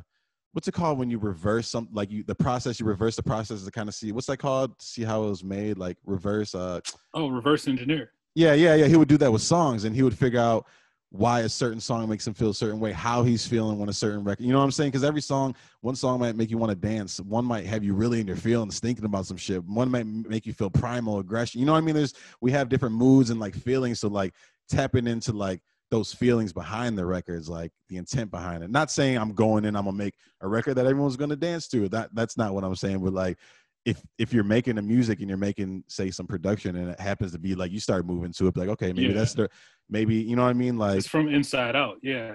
i it's want like- people to like yeah yeah yeah yeah yeah yeah yeah i was gonna give something away there but i But no, I Yeah. I know exactly what you mean. It's like yeah, it's a it's a feeling that like is you like trying to translate what the beat like what the song makes you feel mm-hmm. And like disperse that to the world. And like you said, like everybody's not gonna feel the same, but like if you can get them to feel something, then like that's half the battle. Cause like Pharrell, it's funny you mentioned Pharrell because his song "Happy" like makes me so sad. I don't know why. I don't I don't know what it is about the song, but like I think sometimes when I hear it, I think like Pharrell wasn't happy when he made this. He was trying to get happy, and I Mm. think like it's like you said, like reverse engineering. Like so, then I go to that zone of like, like how how would somebody who's really just not happy, but is like focused on the power of like being positive and like making themselves happy? How would they go about it? They would make a Mm. song about being happy, and then they would Right. fake it till they make it. right And I think that's why it makes me sad.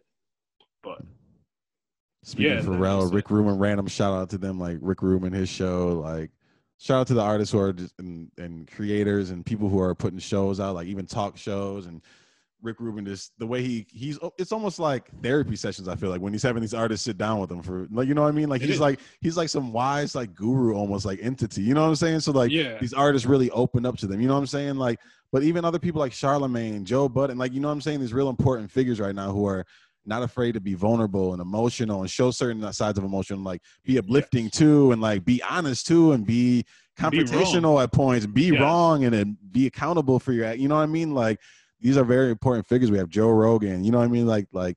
So like it's a very dope space we're in for creators, for musicians to talk shows, to talk rate like it's all been around for a while. Music and then talk shows have been around forever. They're just in different mediums now. It's digital. it just hasn't been this honest. It hasn't Mm. been. Maybe, yeah, I don't know when it's ever really been this honest. Maybe like in the early '90s when like, like Oprah and Jenny Jones was having like Klansmen come on and shit and talk to like black people and be like, "Why do you hate this person?" Like that was like really honest and confrontational. But like then even like corporations got a hold of that and was like, "How can we uh like how can we boost the ratings?" Like, how can we have Jerry Springer have a fight every episode? this is a random question, but I've been thinking about this. Like I was thinking about today, like podcasts. I mean, there's different forms of podcasts. Like the podcasts I listen to are more long form. Speaking of Joe Rogan, Joe Budden, th- those are two, three hours easy every time. You know what I'm saying? Like, yeah, then you got some who are more direct, like 20 minutes, maybe concise to the point, 30 minutes, whatever. But like, what is it about podcasts that you think? I guess I'll tell you what I feel first, and I kind of want to see what you feel about it. Like, I think podcasts. I mean, there's different levels. Everyone likes stuff for different reasons, but like the ones I listen to, I wonder if it's like getting stimulating conversations you might not on an uh, everyday basis. Um, like a Joe Rogan, a Joe Budden is like the homies kicking it. So I wonder if I get a sense of like I'm kicking it with the homie. You know what I'm saying? I wonder if there's like I get it. You know what I mean? Like the psyche behind or whatever. Why? Like besides information, some are just information driven. Like this is happening in the world. This is just like a new. But I mean like the long form talk shows, like the ones like Joe Rogan, Joe Budden. Why do you think those types of podcasts are so successful and connect with so many people? Like. Okay, so I think it, it is like hundred percent taps into what you just said about like when you listen to Joe Rogan, he's so expansive on so many different things that you might never think about and he gets the experts to come in and talk to a regular person like him. So it's almost like being in a classroom without the rest of the class without the lecture it's just like somebody's having an open dialogue with somebody who knows the answers to shit and asking all the dumb questions that i would ask and not being inhibited about it being a dumb question mm. and like you said about joe Budden, it really feels like being at the barbershop. It feels like being on the porch, like with five of the homies. You don't you don't you don't have shit to do for the next five hours. So y'all just kicking it. Somebody got something they cut, they sipping, somebody rolling up. You just talking shit about what's going on in the world. And it is like therapy because like a lot of laughs I get from the Joe Budden podcast. Like a lot of times my anxiety might be high and I throw on the JBP and then I just feel it like yeah. Or sometimes I like sometimes I don't know how to put something in the words like that's going on in the world, or I don't know how like where I stand on it. And then I'll be listening to Joe Rogan, and then like somebody will touch on exactly how I feel. And I'm like, damn, that's it. That's how. And then I can like start. That's a launch point for my own theories and my own opinions and ideas right. based on. And it's like shit. a trusted source too, like a Joe Rogan. You know what I'm saying? You don't think he's with the flim flam. He's not with the bullshit. From what I feel, you know what I'm saying? So it's like. Yes. You might, like you said, not know what to feel about, not know what to feel, but like just be all over the place with something. Then you have someone yeah. you kind of trust. Like everything going on in the world right now, you know what I'm saying? Even with the pandemic, like how serious this thing is, is it serious? How you know what I mean? Like I need someone who can talk to some, like you said, like experts. But like that's a perfect example. You're right about that though too. Like experts coming in and kind of dumbing it down. Like for example, I watch videos, animated videos. So if I want to know something, say stocks, for example, random thing. With stocks, I'll go watch animated videos first sometimes to like talk to me like a third or fourth grader. You know what I mean? Talk yes. to me like a young child. How would you explain this to a young child? You know what I'm saying? Like, I think that's a good gateway into information and things you don't know. Like, you know what I'm saying? Like, oh. good.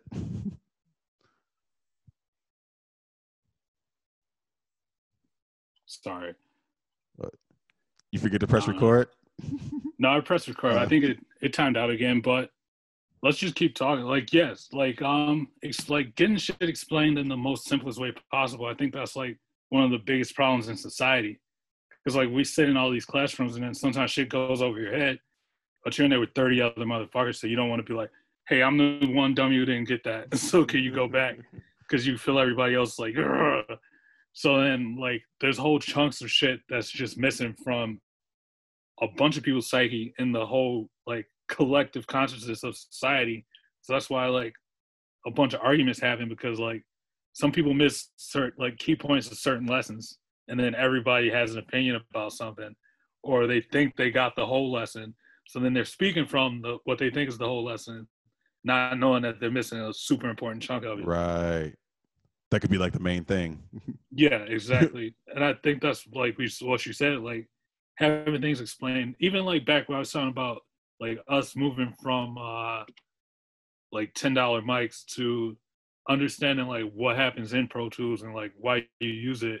Like, cause it's because you explained it to us like in the way that a bunch of young rappers will get it, versus if like somebody who was at I don't know, like an audio school would explain it, we would just be lost because we wouldn't know mm. like what inputs and like what do you mean send it through there? like where am I sending it? Who am I sending it to? Or like what what's a plug-in? What am I plugging in? Like there's certain shit that you just won't get unless somebody on your level can explain it to you, or at least somebody who's been on your level can explain it to you in a way that you're gonna understand. The communication part. Like when you're speaking of that, I'm thinking of like Killer Mike or like Amanda Seales or someone like a Charlemagne. Even like, he, like they they Killer Mike for a perfect example. He can explain shit just to me like we was just kicking it. Like we're kicking it right now. He can explain some complex political like you know what I'm saying? Shit that happened in slavery or shit that happened, you know what I mean? All sorts of shit that I might not understand or like how we got to where we are right now, but in a simple form where I can understand it's digestible. It's like I understand it. Like, you know what I'm saying? Because it's just like my brother talking to me, like kicking it to me. Like it's not putting over, it's not over complicating things or putting in terminology I may not understand. You know what I'm saying? T.I., another good example, well educated brother, you know what I'm saying, with the good podcast. Like that's I don't know, like I don't know. I feel like we're in a good spot. Like we are. Cause you listen to Amanda Seales.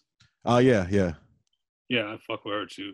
yep. Um, like the podcast here and there, and just like social media. I like how outspoken she is, strong, just like powerful. Like she's powerful. Like and she just speaks. She's she's her. You know what I'm saying? She's Yeah, it's from the accountable for if she's she takes accountability for actions if she's not in feel or the right or whatever. You know what I mean? Like she's Yeah, not one sided. Like I fuck with people like that. Like you know. yeah, she's down to be she's down to be wrong in the moment because she's in her emotions. But like when she comes back, she'll tell you like, "Yeah, I was wrong about that, but I was in my emotions. This is why." So then it's not just like sometimes people will just be dead wrong and then they'll just sit in it. Yeah. and then like you can't relate to them because you can't understand how they got there or why they want to stay wrong.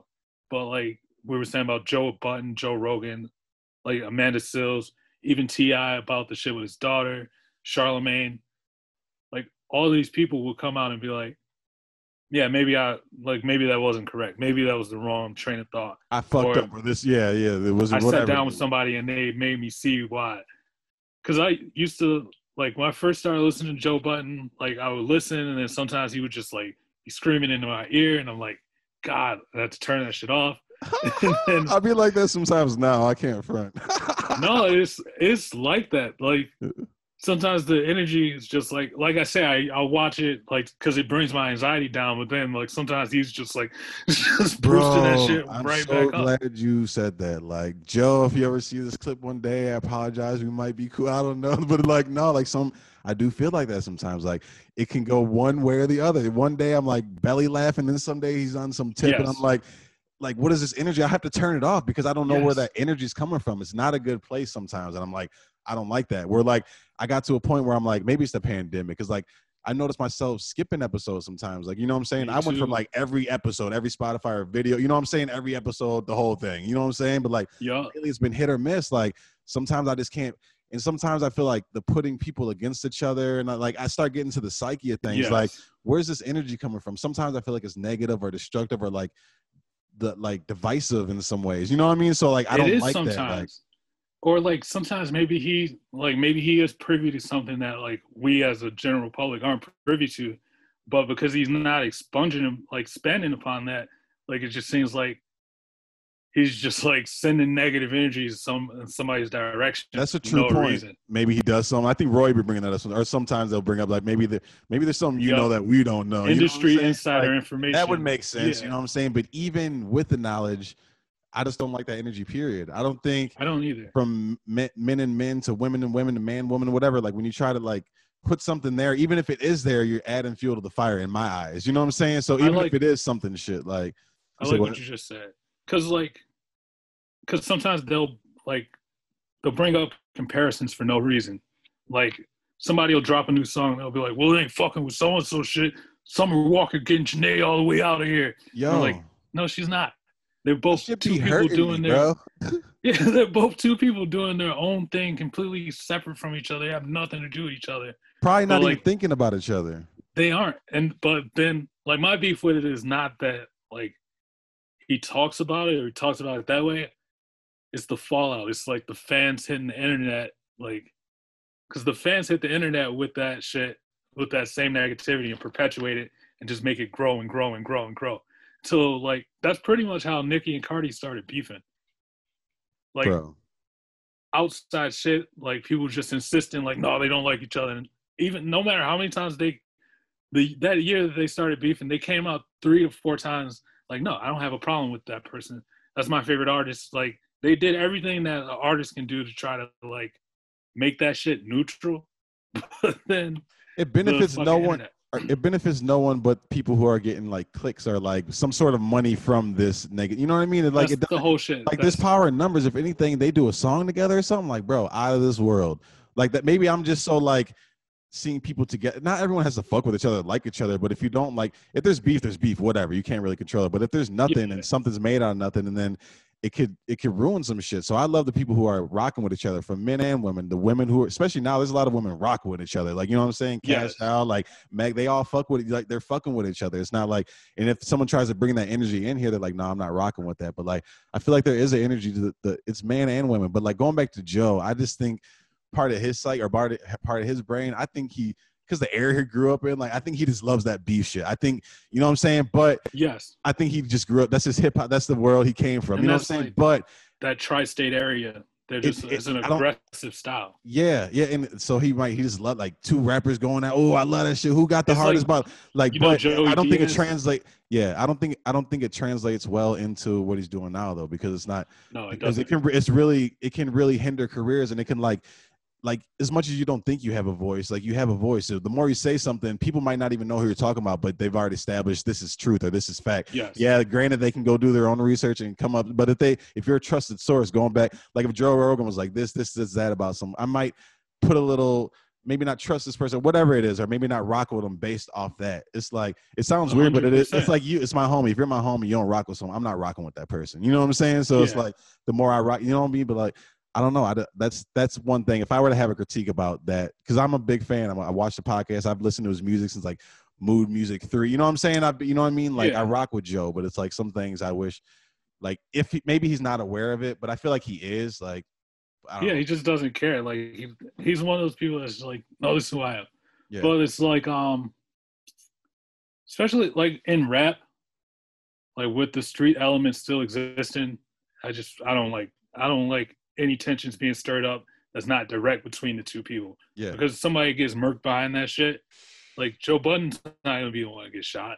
Like you know, you sitting there adding this gonna go up. gasoline in the fire for no reason with this big ass audience. Like, you know what I'm saying? and Like, people got like certain artists got armies in the street Mm. like they're still connected to like the drug dealers who put them on like we were talking about earlier when rappers get those drug dealer deals because somebody sells a bunch of coke and funds their studio time some people are still under contract with those people and some of those people got a hundred shooters sitting Mm. outside like at somebody's concert like when Lil Wayne's tour bus got shot up because he was beefing with Young Thug yeah, like shit really turns into real shit in rap yep, with people who are coming from nothing and will do anything to get it. Like something that seems just like words or clickbait or last week's podcast can turn into something fucking tragic. yeah. Because there's power in words, and even if there's jokes behind, not everyone knows everything. But like, if there's, but a lot of the time, I feel like there's seriousness behind it. And Like, so it's like, yeah, if you're adding, that's the part I can't rock with. Like, Like when he jokes on Eminem and shit, like he always finds a way to hate on shit. yeah, he'll bring up. He got a few of them, and I don't even want to bring it up because I don't want to add it. You know what I mean? Like, I've, I I don't care. I can if think I, of- and I thought of like, like this is how crazy I am. But I thought about like, like if I ever had the chance to speak to him, like, you know what I'm saying? I, I feel like I would explain these things how I felt, and like, you know what that's I'm saying? why I'm Like, saying it. and I feel like if you were to like have if you would want to talk about it, like there's a point where I was like, I'm gonna like not build like some case against them, but just like build like a like proof of how you're acting and how you are on video, how you are like how your words are translating and how you know what I'm saying, the effect it's having. Like Because even if his, his voice is going through your ears every week. it's like a person in your life now. So his energy is like imprinting. Mhm. But yeah, like I think you should like if we if I ever did talk to him, I would bring this stuff up too. I'd be like, love the podcast, but why are you like why are you always so like why are you always angry? Why are you like always like going straight to shouting about nothing? I think it is the anger sometimes. I think it is like a lashing or projecting. I think if he's not in a good mood that day, I think it's coming out on his homies and whoever. Anybody's catch they, you'll hear them, they'll be like, Oh, they catch a stray for no reason. Like it, it's a joke almost on the Yeah. podcast. Mal will be like, Oh, he just caught a stray. Like, you know what I'm saying? Like, where'd that come from? Or like, so I think that energy, I think he brings his energy from the outside, whatever he's feeling that day, into the podcast. You know what I'm saying? Like Definitely. so if he's feeling like I've noticed myself, you know what I'm saying? We're all human, you know what I'm saying? But like you got you just gotta be more aware of it. And like, especially if you do it every you do it two times a week, like you've done it hundreds of times. Like you gotta know by now some of the effects. And sometimes he'll say some shit, he'll be like, the fans are on me about this or on me about that. I'm like, man, maybe you should listen to them. But then Yes. sometimes he'll be like, I hate my fans, I hate my fans. I'm like, you breed your fans. So whatever you're putting out there are the fans you're creating, kind of like. So if they're It coming is. at you negative and like amplifying this negative shit, like you were doing that. So you're just finding you're attracting the people that like that same shit, that same energy. And like you said on social media, then they go on there and take it to there. And then so you're breeding these kind of people. Like these are your minions almost. like yeah, that's his army in the streets. But it's like if you look, if you compare and contrast, not to compare like, like a black guy to a white guy, but like you always hear Joe Rogan talk about like, do never read the fucking comments, never like pay attention to what the internet's saying. And I think it's just ten years in the game of knowing like how you are gonna act day to day when you read all those comments and then take all those random people's negative energy. Some people are just on the internet trolling for the sake of trolling. and some of them aren't even real. Like literally. it's true, dude. You're right. Some of them are robots Literally. tweet rude, like are programmed to say something rude every X off amount of hours. buzzwords or something. You know, I've I've no, I've noticed shit happen, and then I go on Twitter and then I'm reading. I'm like that person. You go to their profile, zero followers, literally uh, activated just then and setting whatever. It's like I don't American know whatever flag. it is. Like it can't be that hard to program some shit. I remember I was 13 programming some like crazy shit. Like you know what I'm saying? We're in 2020. Like there's programs out there. I'm almost positive that are like responding Oh. on. So you could be sitting there re- like literally fighting with like an artificial intelligence, like a robot, like someone who's d- designed to just respond to random things that they see on the internet. It's crazy. So like, like if anything from all this pandemic and all this shit going on, I've learned not to like. You can't really trust anything you read, really, unless it's like trusted sources, maybe. But even then, but like shit you read, like people flip flop. You, the news will say something this day, the next day is completely different. Like this one person will be standing behind this issue, then the next day they're not, and they're like, it's just everywhere. I'm like, you can't trust that shit, bro. Like, like, mm-mm. It's all it's like it's too much opinion based shit like going on in our world.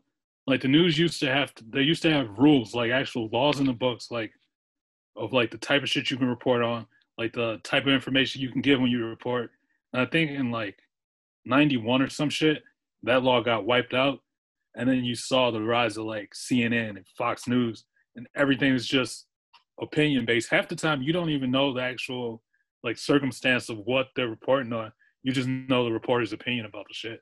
Mhm. And then we live in a society where everybody's working so hard or just like not fo- like they don't want to focus on that shit. So they treat it like a TV dinner. Like, all right, either I can go and research all the facts and gather all this information on my own, come to my own educated opinion, or press the TV on. Fox News will give me my opinion. CNN will give me my opinion. TV dinner. regurgitating just take it in and spitting. That's with social media, all that, the news, like people will just be arguing facts they don't even know. They just heard it somewhere. Like this is facts, bro. What the fuck? And they'll be heated too, like yelling, go ready to go to war on something they haven't even researched. I'm probably guilty myself. I can say I am guilty myself. Like Oh, I am. so you know what I'm saying? Just like, bro, I look some of my Facebook like memories, like shit that pop up. I'm like saying, like, what am I talking about? Like, this heals this, this does that. Like, I don't know that. I one of the homies neither. told me that, and I'm putting it on a status, and that's my belief now.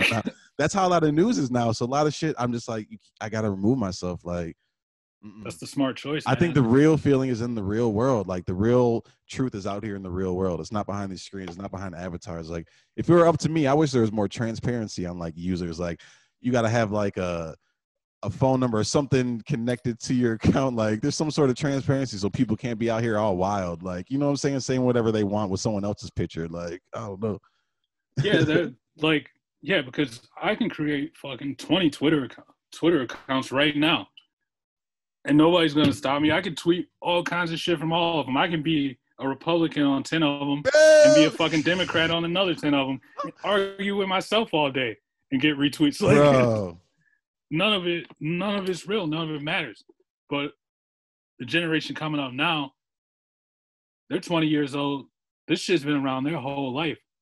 We grew up in a world where it premiered. Like one day there was no MySpace, and one day you went to school and somebody was like, Yeah. "Do you got a MySpace? I'll make you one." We were kind of on the middle ground of a lot of technology. You're right though. Now the kids now it's there. It's attached. It's a third limb. It's a what or whatever. You know what I'm saying? It's It like. They've had a phone in their hands since they were two because somebody was like, "Oh, he won't stop crying. Let him play Tetris." And then Like, cell since that phones time, came in a little bit later in our life. Like we had beepers and shit, and then before beepers was landlines and house phone. You know what I'm saying? Like, but like beepers was for introduction.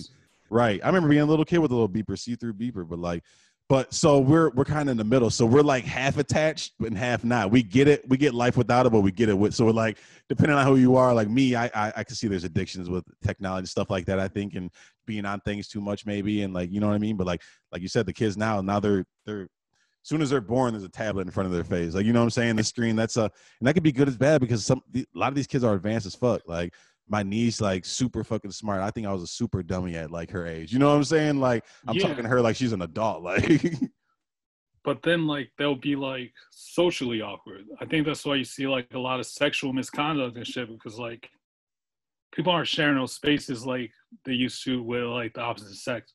Like we probably grew up the same where like whoever lives on your block, boys and girls, everybody grows up together, everybody plays together. Then a certain age, like 15, the girls start hanging out on their own, boys start hanging out on their own. Now kids, they just grow up in a virtual chat, like uh, checking Facebook statuses and posting Instagrams. So they they have like a star idolization of regular people. So like versus having a crush on a girl because you see her every day in class, now you have a crush on a girl because you see her every day posting on your fucking Instagram. So now when you see her in real life, it's like they're like socially behind. virtual reality. and they don't know how to act in a real one. Like in the real world, yeah, it's like virtual reality. Kind of like I was watching Avatar last night, kind of fell asleep. But like Avatar, the it. movie Avatar, I think you would like it. I think there's some deeper shit within the meaning. Like I remember I saw it probably when it first came out. I think it said 2009. So whenever I saw it years ago, I remember watching it and be like, damn, there's deeper and like kind of applying what I think the whole metaphor is. And like even watching last night, I fell asleep, but I want to like finish it because like there's some like deeper shit in there about people taking over things and people being controlled and people not being the real. I don't know. Like I don't want to speak too much about it and sound like a dummy. Like that's not what that movie's about. But like there's some. I think that's the good thing about but- movies. Mm. what the interpretation. Yeah, like mm. the whole like Star Wars is 20 different things to 20 different people. And all 20 of them love it. And then there's 20 different things to 20 other people and all 20 of them hate it. All because they think it represents something else. Same But, with music. like, huh?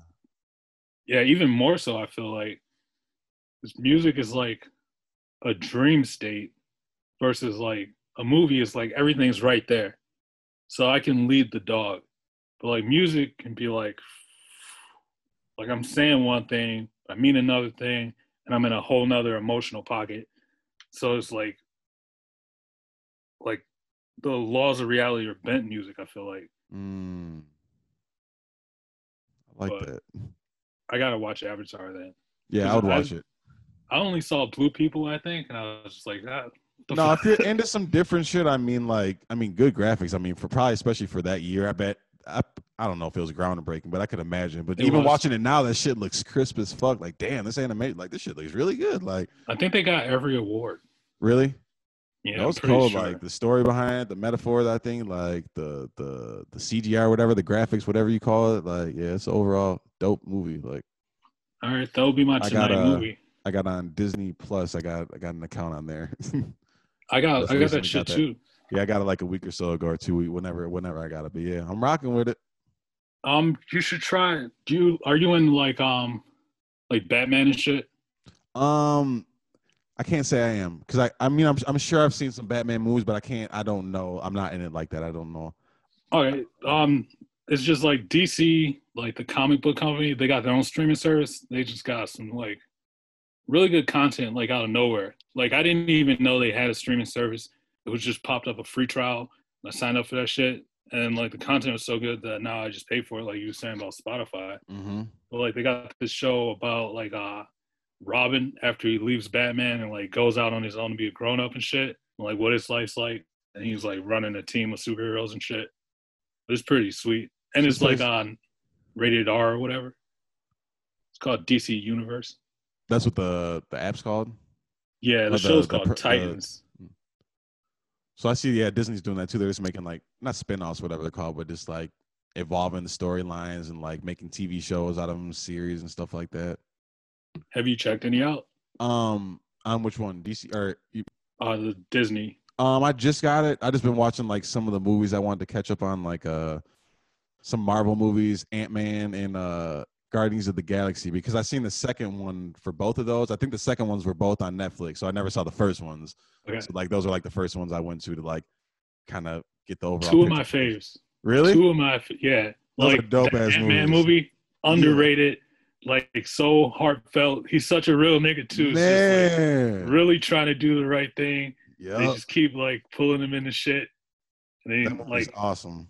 he has to decide both of them. Both like of them. the greater good. The Guardians movie is like if you want to cry, Yeah. And it all makes sense. Like happy, unintentionally got all into the Marvel movie. I- It might have been like Black Panther. They might have got me on that one. They'd be like, you know what I'm saying? Might have that might have like been my intro into like, you know, you hear the movies. I might have seen like Civil, whatever that one was here. Like you might see one here and there, but now I'm like into it. Like, oh, there's Ant Man. They're all connected. Oh shit, Guardians together. Then you see like Infinity War and Endgame, and it's like you see them all together. Then I start going to the individual movies and seeing how it is all part of the universe and some uh character from one might appear in there for a second. I'm like, this is dope as fuck. Like, it's like gen- it's genius marketing. They really figured out like, okay, let's take a bunch of heroes that people don't have a relationship with already, and then we can build, we can control the relationship they built with these characters because like nobody cared about any Marvel character that wasn't X Men or Spider Man probably yeah, until they started this shit, and now I care about all of them like Iron Man, Yeah. Thor, yeah, Ant Man, everybody, because I'm invested in their backstory now. yep. But I didn't watch until I think last year or 2018 when I was still living with the boys. We watched all 17 Marvel movies, so we could watch Infinity War and Endgame. Yeah, I can see myself probably. I don't know if I'll get them all. Maybe I will at, at, some point in time. But yeah, I'm down with like it was like a it was like a month. We didn't um. What was that? Like 30 hours? We just yeah, it was just like all right, every night this week, watch one every night until you fucking run out. and it's pretty sweet. Like if you care about like filmmaking and shit, I would suggest anybody, even if you don't, like watch a movie. Every, watch one movie every day. mm, Like you learn so much shit, like about philosophies versus just opinions. Like when you watch movies, because you get to see somebody like live in a zone, versus just like hearing somebody's like idea of how life should be. Like watching a different character struggle against a different odd every day, and then see how they come out of it. And then some characters don't come out of it. Some characters die at the end. It's just like it's really an immersive experience, like to just stimulate your brain. Or you could read a book like a real dope, but watching movies is cool too, you know? do you have a favorite movie of all time? Ah, that's such a hard question for me because my movies change with my mood. But the movie that I can put on, three movies I can put on anytime and watch them all the way through. The first is Scarface, just because I like, I really like that champion story of like a random immigrant becoming like that guy in Miami, like taking over the whole scene, looking at the world as yours blimp when he's nobody, and then seeing it again when he gets the world, like the symbolism in that shit.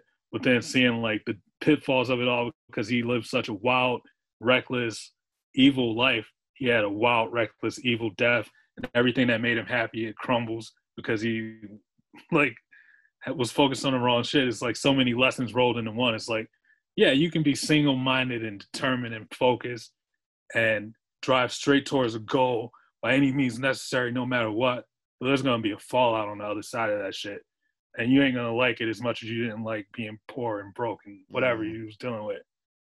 The other movie is Pineapple Express, just because no matter how many times I see that shit, all the lines I already knew make me laugh, and I always discover one more new line Mhm. every time I watch it, and I've probably seen it 500 fucking times. wow. Because at one point I didn't have nothing. I didn't have cable or streaming services. I just had a DVD player and Scarface, Pineapple Express, Using the trap.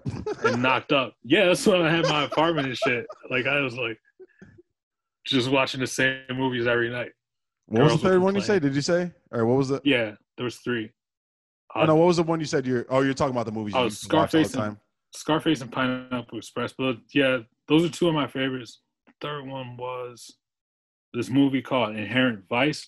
It's with the dude who played Joker, uh, Joaquin Phoenix. But it's like it's from like four or five years before that, and there's not like it's really just like a visually a treat. The story and the plot is amazing and his acting is amazing, but like all the camera settings, like all the colors on screen, like the close-ups they decide to use and like the zoom ins and shit, like everything is just like visually like so unique but so pleasing. It's like when you find a new candy you didn't know that you was gonna You know love. what's interesting about these three movies? Like they kind of, I'm not gonna say they sum you up, but like they're you. Like okay, Scarface is like you got that side. I'm not gonna say my boss from the da da da. Boss, but you know what I'm saying it came from this to that. But the, Yeah, the yeah. gangster side of it, like you that warfare, that militant, like the gangster side of it, like that's part of you. But you got pineapple express, this goofy, silly ass side of you. Smoke weed. You know what I'm saying? That Yes. whole, and then you got whatever that third movie reminded me of you and your because you're you're abstract to me. You know what I'm saying? You're not like you're not formed to this like there's not like a duplicate of you or whatever. You're you're Brennan, you're Brennan James. You're from your art, your music. You know what I'm saying? Like Yeah. I'm not saying everything you put out is abstract, but I that's how I look. You're like an abstract, like a beautiful mind. Like you know what I'm saying? Like it's like like so it's like it's interesting that those three movies kind of, in my opinion, from outside looking in, like it kind of it kind of there's a reason those are three. Yeah, yeah, yeah, yeah. yeah. There's a reason. personality and shit. I It think makes sense because you relate to them, but I think that's like yeah, I agree with you. Just in the sense of like the things that uh attract you in the world, like there's like things that remind you of yourself probably in everything that like the things that captivate you and the things that like entertain you. There's probably pieces of yourself. And probably also pieces of myself in like the shit that I don't like, like the part of Scarface hundred percent. like uh the downside there's like it's but it serves as like a good warning too because like if you can see yourself in some shit you can be like oh like pull back from that Mhm. or like in pineapple express they smoke so much weed that like they keep fucking up but also like there's getting high the whole movie and like every time they have a stupid high idea of like what's about to happen like what could happen next that's the actual thing that happens. Like that's a hidden theme in that movie of like uh he sees the murder he goes back to Saul's apartment and he's like what was he gonna find a joint and track you all the way back here? And he's like yeah you're right man i'm probably just tripping. And they're like no let's get the fuck out of here. And then the motherfuckers found the joint and tracked them back Yeah. to there. And then it was like red's probably working with red's probably working with tim man. And he's like no that's my boy. Who ate like skittles out of a stripper's butthole. Uh, and then Are you he's saying it's like a thing speaking things into existence, like everything? or just like the ideas that you might not pay attention to when you have them or you might dismiss of yourself or like sometimes that's actually what's going to happen. Like that's the Mm. actual thing. But sometimes things that come too easy to the brain are like easiest to dismiss because it's like i didn't have to like work that hard to have that idea so it must not be worth that much and then that's what keeps happening in that movie like little golden nuggets and the Scarface thing too, like you said, living his lifestyle, but the, like you saw what happened. You know what I'm saying? Like all that rushing and redlining and living the fast life and doing all this crazy, wild, dark, destructive shit. Like it came right back full circle. exactly Like, redlining that's like an interesting term that's like like driving when you drive fast as you can right yeah, I don't know if I made that up. I don't I Really? I- yeah, I really don't know. Like, because that's how I view. I know I've written about like I, I that's something in my mind. That's how I view some things. Like, yeah, the gas is just up the. Mm, like some people are just.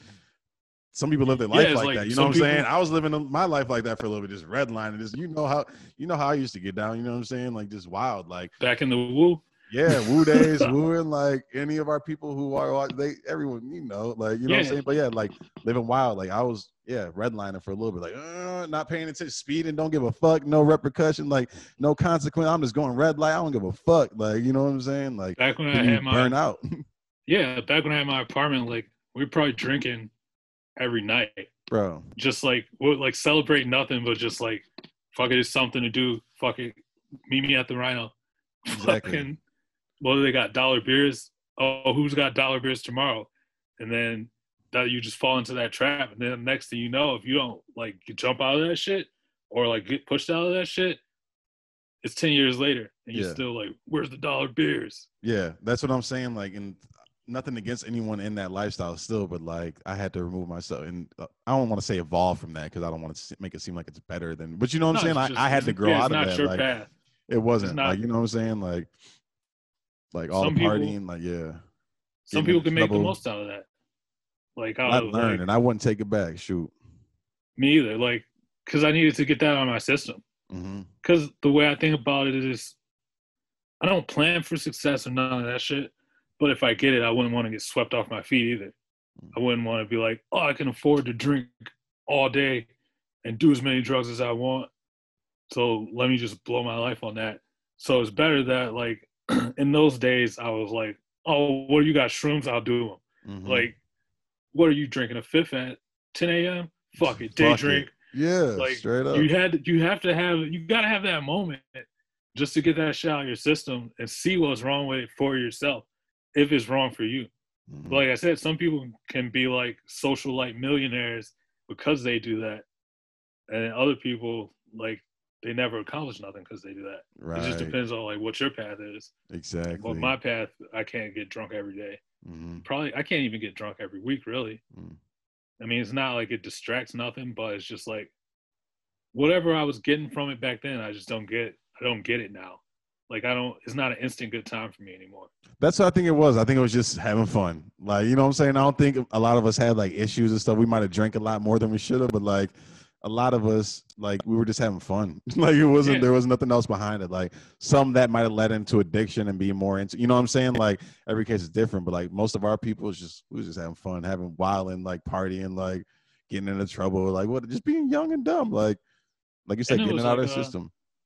And it was like a dark period. Like a lot of people were like dying and shit from other shit, and like it's just like a coping mechanism. Rest in like peace, Matt, forever. R.P. Matt, R.P. R.I.P. Mike. Mike. Mhm. Jeez. But you're right, going through those phases, yeah, like those are some of my probably darkest phases, like losing people and then you're just whatever, you don't give a fuck. Like, yeah, on top of yeah. Yeah. So you're right about that, probably just using it as a coping mechanism. That was just what we did, how we numbed ourselves, how we you know what I'm saying? You wake up feeling like shit and yeah. Young and reckless. hmm But look at us now. Like we evolved. We're fucking. You know what I'm saying? We're. I would like to say we're. I'm not gonna say we're grown ass men, but we're entering or in adulthood wherever you are. I'm not gonna say where I am. I don't know. Like I feel like I'm. I've evolved a lot since our younger years, and I can say the same for you and a lot of our homies. Like I look at fifth. I'm proud of fifth. You know what I'm saying? Like, Oh, the most like- adult. Right, most grown up, dog. bro. Like yeah. Congrats on your congrats on your baby, dog. Yeah. If you see this episode, He's a husband. He's kid. a fucking. He's got a wife family. now. Family. Congrats on your house. how long he's had his like job or like you know what I'm saying like because fifth me and fifth, like we have a lot of similar paths like you know what I'm saying like Yeah. I feel like we're very like from jobs just quitting job not really having consistency in job not taking things too serious in and out of jail you know what I'm saying like we have a lot of like we're uh stubborn like you too you know what I'm saying like but like fifth to see his evolution I'm like I'm really proud and happy for him. Like dog you did because it was always there just like with me. Some people might have looked at me in my younger years and be like oh that's a wild boy. Like I don't know about that. Like same with fifth but like we turned out to be like we're all right and it's uh, still Yeah. evolving like it just goes to show like you gotta let people like go through their shit and grow into whatever they're about to grow into. Like especially like at those young ages like the we was at of course like nobody was holding down a job because fucking in your early 20s like why would you do you want to start working somewhere at 20 and then still be working there at 60 But Like, we also grew up a lot around a lot of hustlers. Like a lot of us hustle. A lot of us sold shit. Like, bro, it was always easy to make it was always easy to make money like in a couple hours versus like like it, whenever you have an emergency at least back in those days before like there was a dispensary on every block you could always find somebody to get a o and turn that into rent Mhm. always find somebody get two get a qp and now you got your new car because your shit broke down and you couldn't afford another one it was never like the scarface let's be flashy shit it was always like well fuck how else am i gonna get this money and then that's how we could get that money and some really are doing that thing. Like I won't mention names, but some people we know from the city, from the township. You know what I'm saying? Some are involved in like, you know what I mean? Some operating. It's like it's good to see. Like I just don't want to speak, even if everything's legal, but I, No, I'm making it seem like it's some like underground. But, I mean, like I don't want to just. but put they saw a real like- path Yeah. but plus there's like a lot of that old like stigma on it of like when it was um when it was illegal and like somebody was a drug dealer like oh piece of shit drug dealer no good for nothing drug dealer Mhm. meanwhile drug dealers was like the most helpful people in the town good people too. A lot of people, especially people like I mean, we had a lot of our homies had it. Like, you know what I'm saying? They had the pounds, they had the bows, they had the girl, they operate. You know what I'm saying? I've seen operations go from seed to warehouse. You know what I'm saying? I'm like, I've seen it. So I'm just like, seed to warehouse bro. to back to out of the business to back in the business. And not being flashy, but still having things that you enjoy. You know what I'm saying? Living a normal life, but like doing it well. Like, like I want to talk about it off camera, but like, there's, uh, yeah, it's. I'm proud of a lot of people back home who are like still hustling. Like that's my point. Like we came up, a lot of us hustled. Like dabbling into some did more than others. Some are still in. Some, you know what I mean. But we all hustle. We all did. You know what I'm saying? Like so, we didn't really fuck with jobs like that. And what was, there's nothing really around. What was it? A lot of us working restaurant jobs and fucking grocery, Grocery stores and stores, fucking. you know what I'm saying? Like they- Mopping somebody's floor, making seven fifty or whatever an hour. Like you know what I'm saying? And like Fucking nothing, dude. and you didn't have to do much for like say like the age in our 20s mid 20s whatever like when a lot of us had the roommate situations and like rent ain't cheap or i mean sorry rent is cheap in michigan like rent super cheap so it ain't you can sell Very a few cheap. whatever QP, you know what i'm saying you can sell whatever pay rent like it ain't much to survive in michigan you know what i'm saying so you don't gotta Nah. be super flash out of super like G'd up or racked up to be, you know what I'm saying? Like a lot of us hustled to survive. We survived. We we did what we did to pay rent and to, you know what I'm saying? Like I used to pay three twenty for rent, which is nothing. I used to a month's worth of groceries because I worked at Kroger. I could spend like forty five dollars just by knowing like what to get.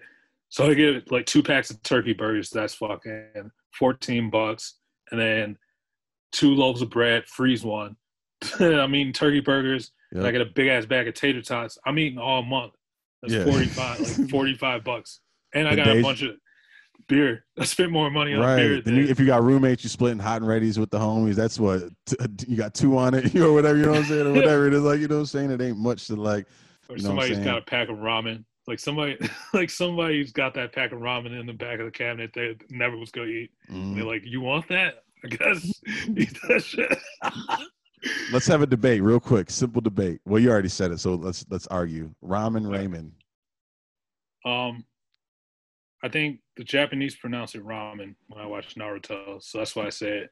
But growing up, where I grew up, probably up until like 17, I was saying like, until I watched Naruto, I was saying ramen noodles. So it's it's it's how we grew up then, how we heard it then, right? Because I, I that's where Yeah. I'm with it. Ramen has to be like I'm almost 100 percent positive that's the correct way to say. it. But yeah, I grew up saying ramen noodles too. Like I listen to some music, I'll be like ramen, but I'll hear some people say ramen. I'm like, wait, I thought it was ramen noodles this whole time. That's what. That's literally what I thought because when I went to, the, even when I would go to the grocery store, and be like, "Y'all got ramen noodles?" They'd be like, "Ah, whatever." Nobody was ever like, "It's actually." It's ramen. Yeah, they probably get stumped. like, like not by me, but somebody. They would correct the wrong person, and somebody would just stuff them out. Like, shut the fuck up. I don't give a fuck what it's called. But yeah, ramen ramen, the the broke boy noodles that we all Mm. grew up on. The first things your parents didn't mind you trying to cook. I was about to ask where you are now because you said you wasn't living with the boys or whatever, but I'm not gonna di- dig all into your business right now. Um, oh no, I'm at home safe. Oh. whatever that means. no, I live in I live in uh, I live in the city. okay. back to the city. It's like a it's like a little dance I do in my life where I move out of the city to a suburb and I'm like I made it, and then I'm back in the city. That's what I was kind of saying earlier. We kind of dabble back and forth. We've been in different cities, you know what I'm saying? Garden City, Canton, Redford, you know what I'm saying? Detroit, but like back and forth from Detroit. Like I would say I spent half my life probably in Detroit, half my life probably in Redford, half in other places. You know what I'm saying? Like that's why like I went through a phase where I was like, no, it's just Detroit, it's just Detroit. You know, I was like, no, like Redford, man, we wouldn't have met if it wasn't for Redford. Like even a lot of us being from Detroit, being from other places of the world, like I'm technically not even from Detroit. Like I was born in Texas. You know what I'm saying? But like moved there and I was like two or however young I was. But like I don't know, like without Redford, all the kid like our brothership and our brotherhood and all the people we know, us, Fifth, Husk, all that, like that's all from Redford and people coming from the city, like it's a per like Redford is like it's between the hood and the suburbs for some people who don't know. It so is. like in Redford, you get this balance. Uh, it's the hood and the burbs if they were to have like a child, like you know what I'm saying, and like depending on who you're kicking it with and what area, like North Redford is more. I would say. I don't even know how to. How would you like? South, like- um, not that we didn't fuck with the other. It was just like North Redford and South Redford are different because there's two different high schools. You know what I'm saying? So like yep, if you're from the- North Redford, you didn't really fuck with people. Not in a bad way necessarily. Some people took it that way, but you just didn't kick it that way. Like you didn't fuck it with people. You your just, turf. but like North Redford seemed a little more like I want to say real, but it's like we got down over there. You know what I'm saying? Like we was right there. We right there by Brightmoor. It's right there, but then it's between like also between like Livonia. So you're right between like Detroit, Brightmoor, and like. and it was Livonia. like it was like you said. It was like everybody. Like we had like we had like redneck kids. We had like the super thugged out like kids from who was like school of choice, which is what happened with most like ethnic kids. Was school of choice came from Detroit to the Redford school because it was supposed to be better. Then you had like the thugged out white kids. you had like the fucking like kids who was probably too rich to go there, but like you know what I mean, like kids who could have went to a, like one of the other schools and fit in better. Mm-hmm. And then just everybody, but everybody got down. Everybody like in every way possible you could think of getting down, partying, fighting, whatever. Like yeah. nobody was scared of nobody. Yep. Nobody's scared of like the gangsters. Because it was all there. Party, it was respect. Right. It was all respect. Niggas got shot. People got, you know what I'm saying? Like the shit, the fights, all this shit happened. But like the the the cliques and the people, the groups, it was all blended, bro. Like all the groups had black niggas, it was white people. You know what I'm saying? Like it was all yeah. like everyone. It wasn't like, especially our group, we had everybody. You know what I'm saying? It's like Mexican, white people, black people. You know what I'm saying? Like, and it was nothing. And like yeah, you got your people who I'm sure were racist, that, that, but like you just didn't fuck with them. You know what I'm saying? Or like, but you had it all. Like, so I respect Redford. Like, and it has a lot to do with something weird. They would say something weird like you want the good ones, and then you'd have to. Yeah. figure out how you felt about how you felt about that shit. But yeah, yeah, it was still like it was never like uh at least not for me. It was never like no go home nigger shit. Like no, you would expect no. like real racism. Like maybe like when I was younger, I was tell racist jokes and shit. Oh, really? I experienced that. Even like some of the white friends I had, like the older I got, I would look back and be like, "Oh, I think they were saying some racist shit." But I would experience racist shit like when I was younger, like when I like fifth grade or something, went to Redford and little kid called me nigger or whatever, so I body slammed him. You know what I'm saying? Whatever. Yeah. But like, like majority, not majority, it was just cool. Like going back to the shows we threw and all this shit. The event, like everyone has coexisted, but there's good and bad. There's fights there too. There's all you know what I'm saying. There's some what we, we had some wild times at the Bullfrog, especially. You know what I'm saying? But the parties, yeah. all that shit, like it was it was all love. Like so, that's why I give love to Redford. Yeah, because like, you you might be scrapping with somebody at the Bullfrog show this month, and then at the next show, you're literally standing by the stage drinking shots with somebody you was just in a big ass group fight with last week or maybe. Yeah. but that's just how it went because the alcohol Bro. was so high and it was a respect thing. I think, like looking at back, like some of like, because like for those who don't know, like we have like me and Brendan are brothers, but we have our crew here has you know what I'm saying. So it's like like me, Jay Leach. You know what I'm saying? It's like you got yeah, you, it's DTR. You know what I'm saying? Like, but uh, everyone's together still. But like you know what I'm saying? We're still family. You're still unity. I'm still. You know what I'm saying? It's all still yeah, love. Yeah. But like, uh, what was my point? Uh, what was I saying? I had a point to that. Oh, everyone's together still. Or it was respect thing you were saying. Oh, the respect, yeah. So like we might have a problem with this clique or this crew, you know what I'm saying? Like and shit might happen, but like you said, it might be a party a month later. Like we just had a war last month, you know what I'm saying? But yeah. a lot of shit didn't get to that real beef level where there was like life or death type shit. It was just yeah. stomp niggas getting stomped out, niggas getting jumped, niggas, you know what I'm saying? You hear a shooting occasionally, like, you know what I'm saying? Like at a party, whatever, you know what I'm saying? Like, but it was like you respected them. Like you respected the gangster pretty much. They respected your gangster. So like even if y'all had some tiff or didn't fuck with the other side, there wasn't really that many real war wars because like it was just respect thing. You could be at a party with like sometimes it went left. Like you might some shit might have happened in the past and you see somebody at a party and then word gets around. Next thing you know, it's a war. But like for the most part, it was it was cool. Like it was cool. Like, yeah, everybody just respected like one rule. It's like if you got beef with somebody, go prove it with your hands. That's mm-hmm. like that's on you, bro. Like, people might jump people, but it's all like it's all with the hands. It's all like that person's getting up and walking away from here. Bro, if like, there's one thing, the day, yeah, we was a scrapping town, scrapping city of one thing. Like, yeah, for sure. One on ones, jumping's all the whole thing. But that I like that. You know what I'm saying? Like, like I said, yeah. it'll be shoot like the Paul when he got shot or whatever. They shot where niggas get, where they got kicked out the park, whatever. You know what I mean? Like, you know, yeah. stupid shit happens here and there, but like for the most part, it was. And that wasn't even that wasn't no Redford motherfuckers either. I don't right. think. But who's to say it? Because I don't really know. Right. but yeah. yeah. for the most part, nobody was on that bullshit. Because these people, everybody knew each other like mostly for their whole lives, or you know somebody who knew that person for their whole life. So if you do anything stupid, like you got to go sit around people who probably love that person. and then it just turns you to like a fake ass person. Like you know right. what I mean? So you're it- rocking yeah, with someone they like rock, or that rocks with them, and yeah, yeah, yeah. That is true. There's a small town area and too, and everyone knows each other. So it's like any real problems. There was never really any real problems. Just real. It could be brutal, like as far as stomping out niggas losing teeth, and you know what I'm saying. Like it can get. It Yeah, can- yeah. But like, but that's that's I like it that way over anyway. Scrap it out, nigga. We gonna one up. We gonna do whatever. Like whatever it is. Like Oh yeah, or what's the point? Like, cause like the guns don't prove shit. Every gun is pretty much the same strength. like, you know what I mean? them Like, niggas everybody weak who can need the that. Like gun.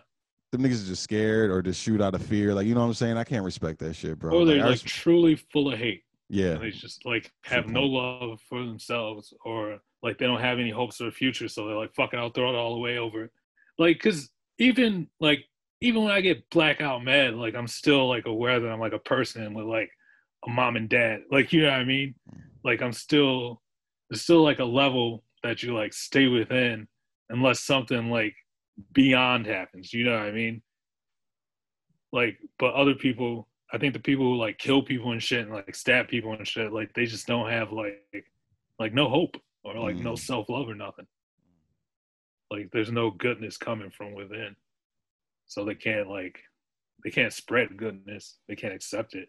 They goes back to that projecting or whatever they're feeling. They're just throwing it out there. So if it's real deep, dark hate, they might throw that out there. If it's love, they'll probably throw that out there. Like however they're feeling. Like, That's true, man. but on that though, I want to wrap it up. I want to say right, uh, for people out there, maybe go towards more towards the light than your darker sides. and if you're in a dark situation, maybe figure some, maybe face it. Like make maybe a song face your like happy. darkness. Mm, Make mm. a song So like force Pharrell, yourself into happiness. Um, this was fun, man. I really appreciate it. I think my camera might have died, but you're recording. Yeah, I got this recording right I'm- here. I'm gonna send you everything I got. So yeah, send the video audio my way, and then yeah, I appreciate you too. I appreciate the time. It's been dope. Oh, like talking about everything. Like I really appreciate it. Like anytime, dude. Like most of the shit I don't get to talk about with anybody because like not a lot of people like care enough about rapping shit to talk about the Verzuz shit or podcasting to talk about like you know what I mean. So like even just getting because this is like all shit that I'm sitting around thinking about anyway. Right. And then it just like fades into the ether and becomes nothing unless I get on a podcast and talk about it with somebody or I sit in front of my camera and rant and then Well, it maybe comes I out. can not just like because I thought about this even prior to this. I'll just bring it up randomly, but I thought like because everything you're talking about is how I feel. I don't usually speak about this stuff. You got it. Like we we're on that same wave. So like we this we love this shit. We we breathe this shit. So it's like talking to someone's fucking dope. So like even me, like you're a guest on the show, but I thought even like future one, if you, even if you popped in here and there, five minutes, ten minutes, say what up. We talk about something maybe that happened. You know what I mean? Yeah. Like I want to. If you're cool with that, maybe in the future, like be open to that. Like yeah, not if you saying, want to like- like, review an album or like anything, like if and then when I start this shit back up, I need I want to have guests too, so Mm. we can like back and forth have trade for trade. A billion percent. I would love to come on the show. I'd be honored. I'd be. Sweet, that'd be man. awesome. Yeah. Maybe I'll do it from California. hey, do it. We can do it right here. We can go out in the scene, in the field. We can do whatever. Like I'm serious though, about coming out whenever you're ready. Whenever you feel like, all right, it could be this weekend. It could be next month. It could be year. Whenever. Like, just know you got a place to stay and like, don't worry about that. Thanks, just worry about your travel and your food and your entertainment, whatever you want to do, and we'll figure out the rest. That's what's up, dude. I appreciate it. Yeah. thanks for having me. Uh, thanks for everybody who watches Classic Talk. Hopefully, I was a good guest. You know, right? Classic hate mail. Get this thing out of here. we don't care about record. But I said earlier, if you don't rock with my people, I don't rock with you, or you don't rock with someone. Nah. Hopefully, I'm Joe saying. Budden doesn't. Uh, we go turn on the next JBP. He'll be going off about us. Time. Nah, maybe he'll get an understanding from us. Maybe he needs people like us to talk to him and kind of tell them how other people. us. Yeah, it would be dope. Like I said, you pop in like, you know, the pop, the weatherman might pop in on the news. You know what I'm saying? Talk about the, you know what I'm saying? Like, speaking of JBP or Joe Budden podcast, like they be making jokes like, oh, I forget, like what's an example? Like I feel like Mal or someone like our hip hop analyst. So they'll make up something. You know what I'm saying? Like Yeah. I can see that like just randomly. Like I'm not saying every episode. I'm not putting pressure on anything, but like No, I feel would you. like if I reach out to you in the future, be like, yo, you want to pop in for a few minutes? Like, it doesn't have to be a full interview or conversation like this, but like, be, main point being because, like you said, is I like talking about this shit. I like to talk about hip hop, especially someone who knows hip hop, who knows music, who's actively thinking about this stuff, who's actively in the arts too. Like, you know what I mean? Like, it's like not everyone's like that. And I don't have a bunch of people that get it like I get it, or not get it, but like feel what I feel. I love have the same love that I have for other things. I don't know. Yeah, they don't they don't have the interest. Yeah, anytime. Like um, even if it's not a video, if you just uh want to patch me through on the phone like they do on JBP, Yeah, it's like, what do you think about this? It's breaking news.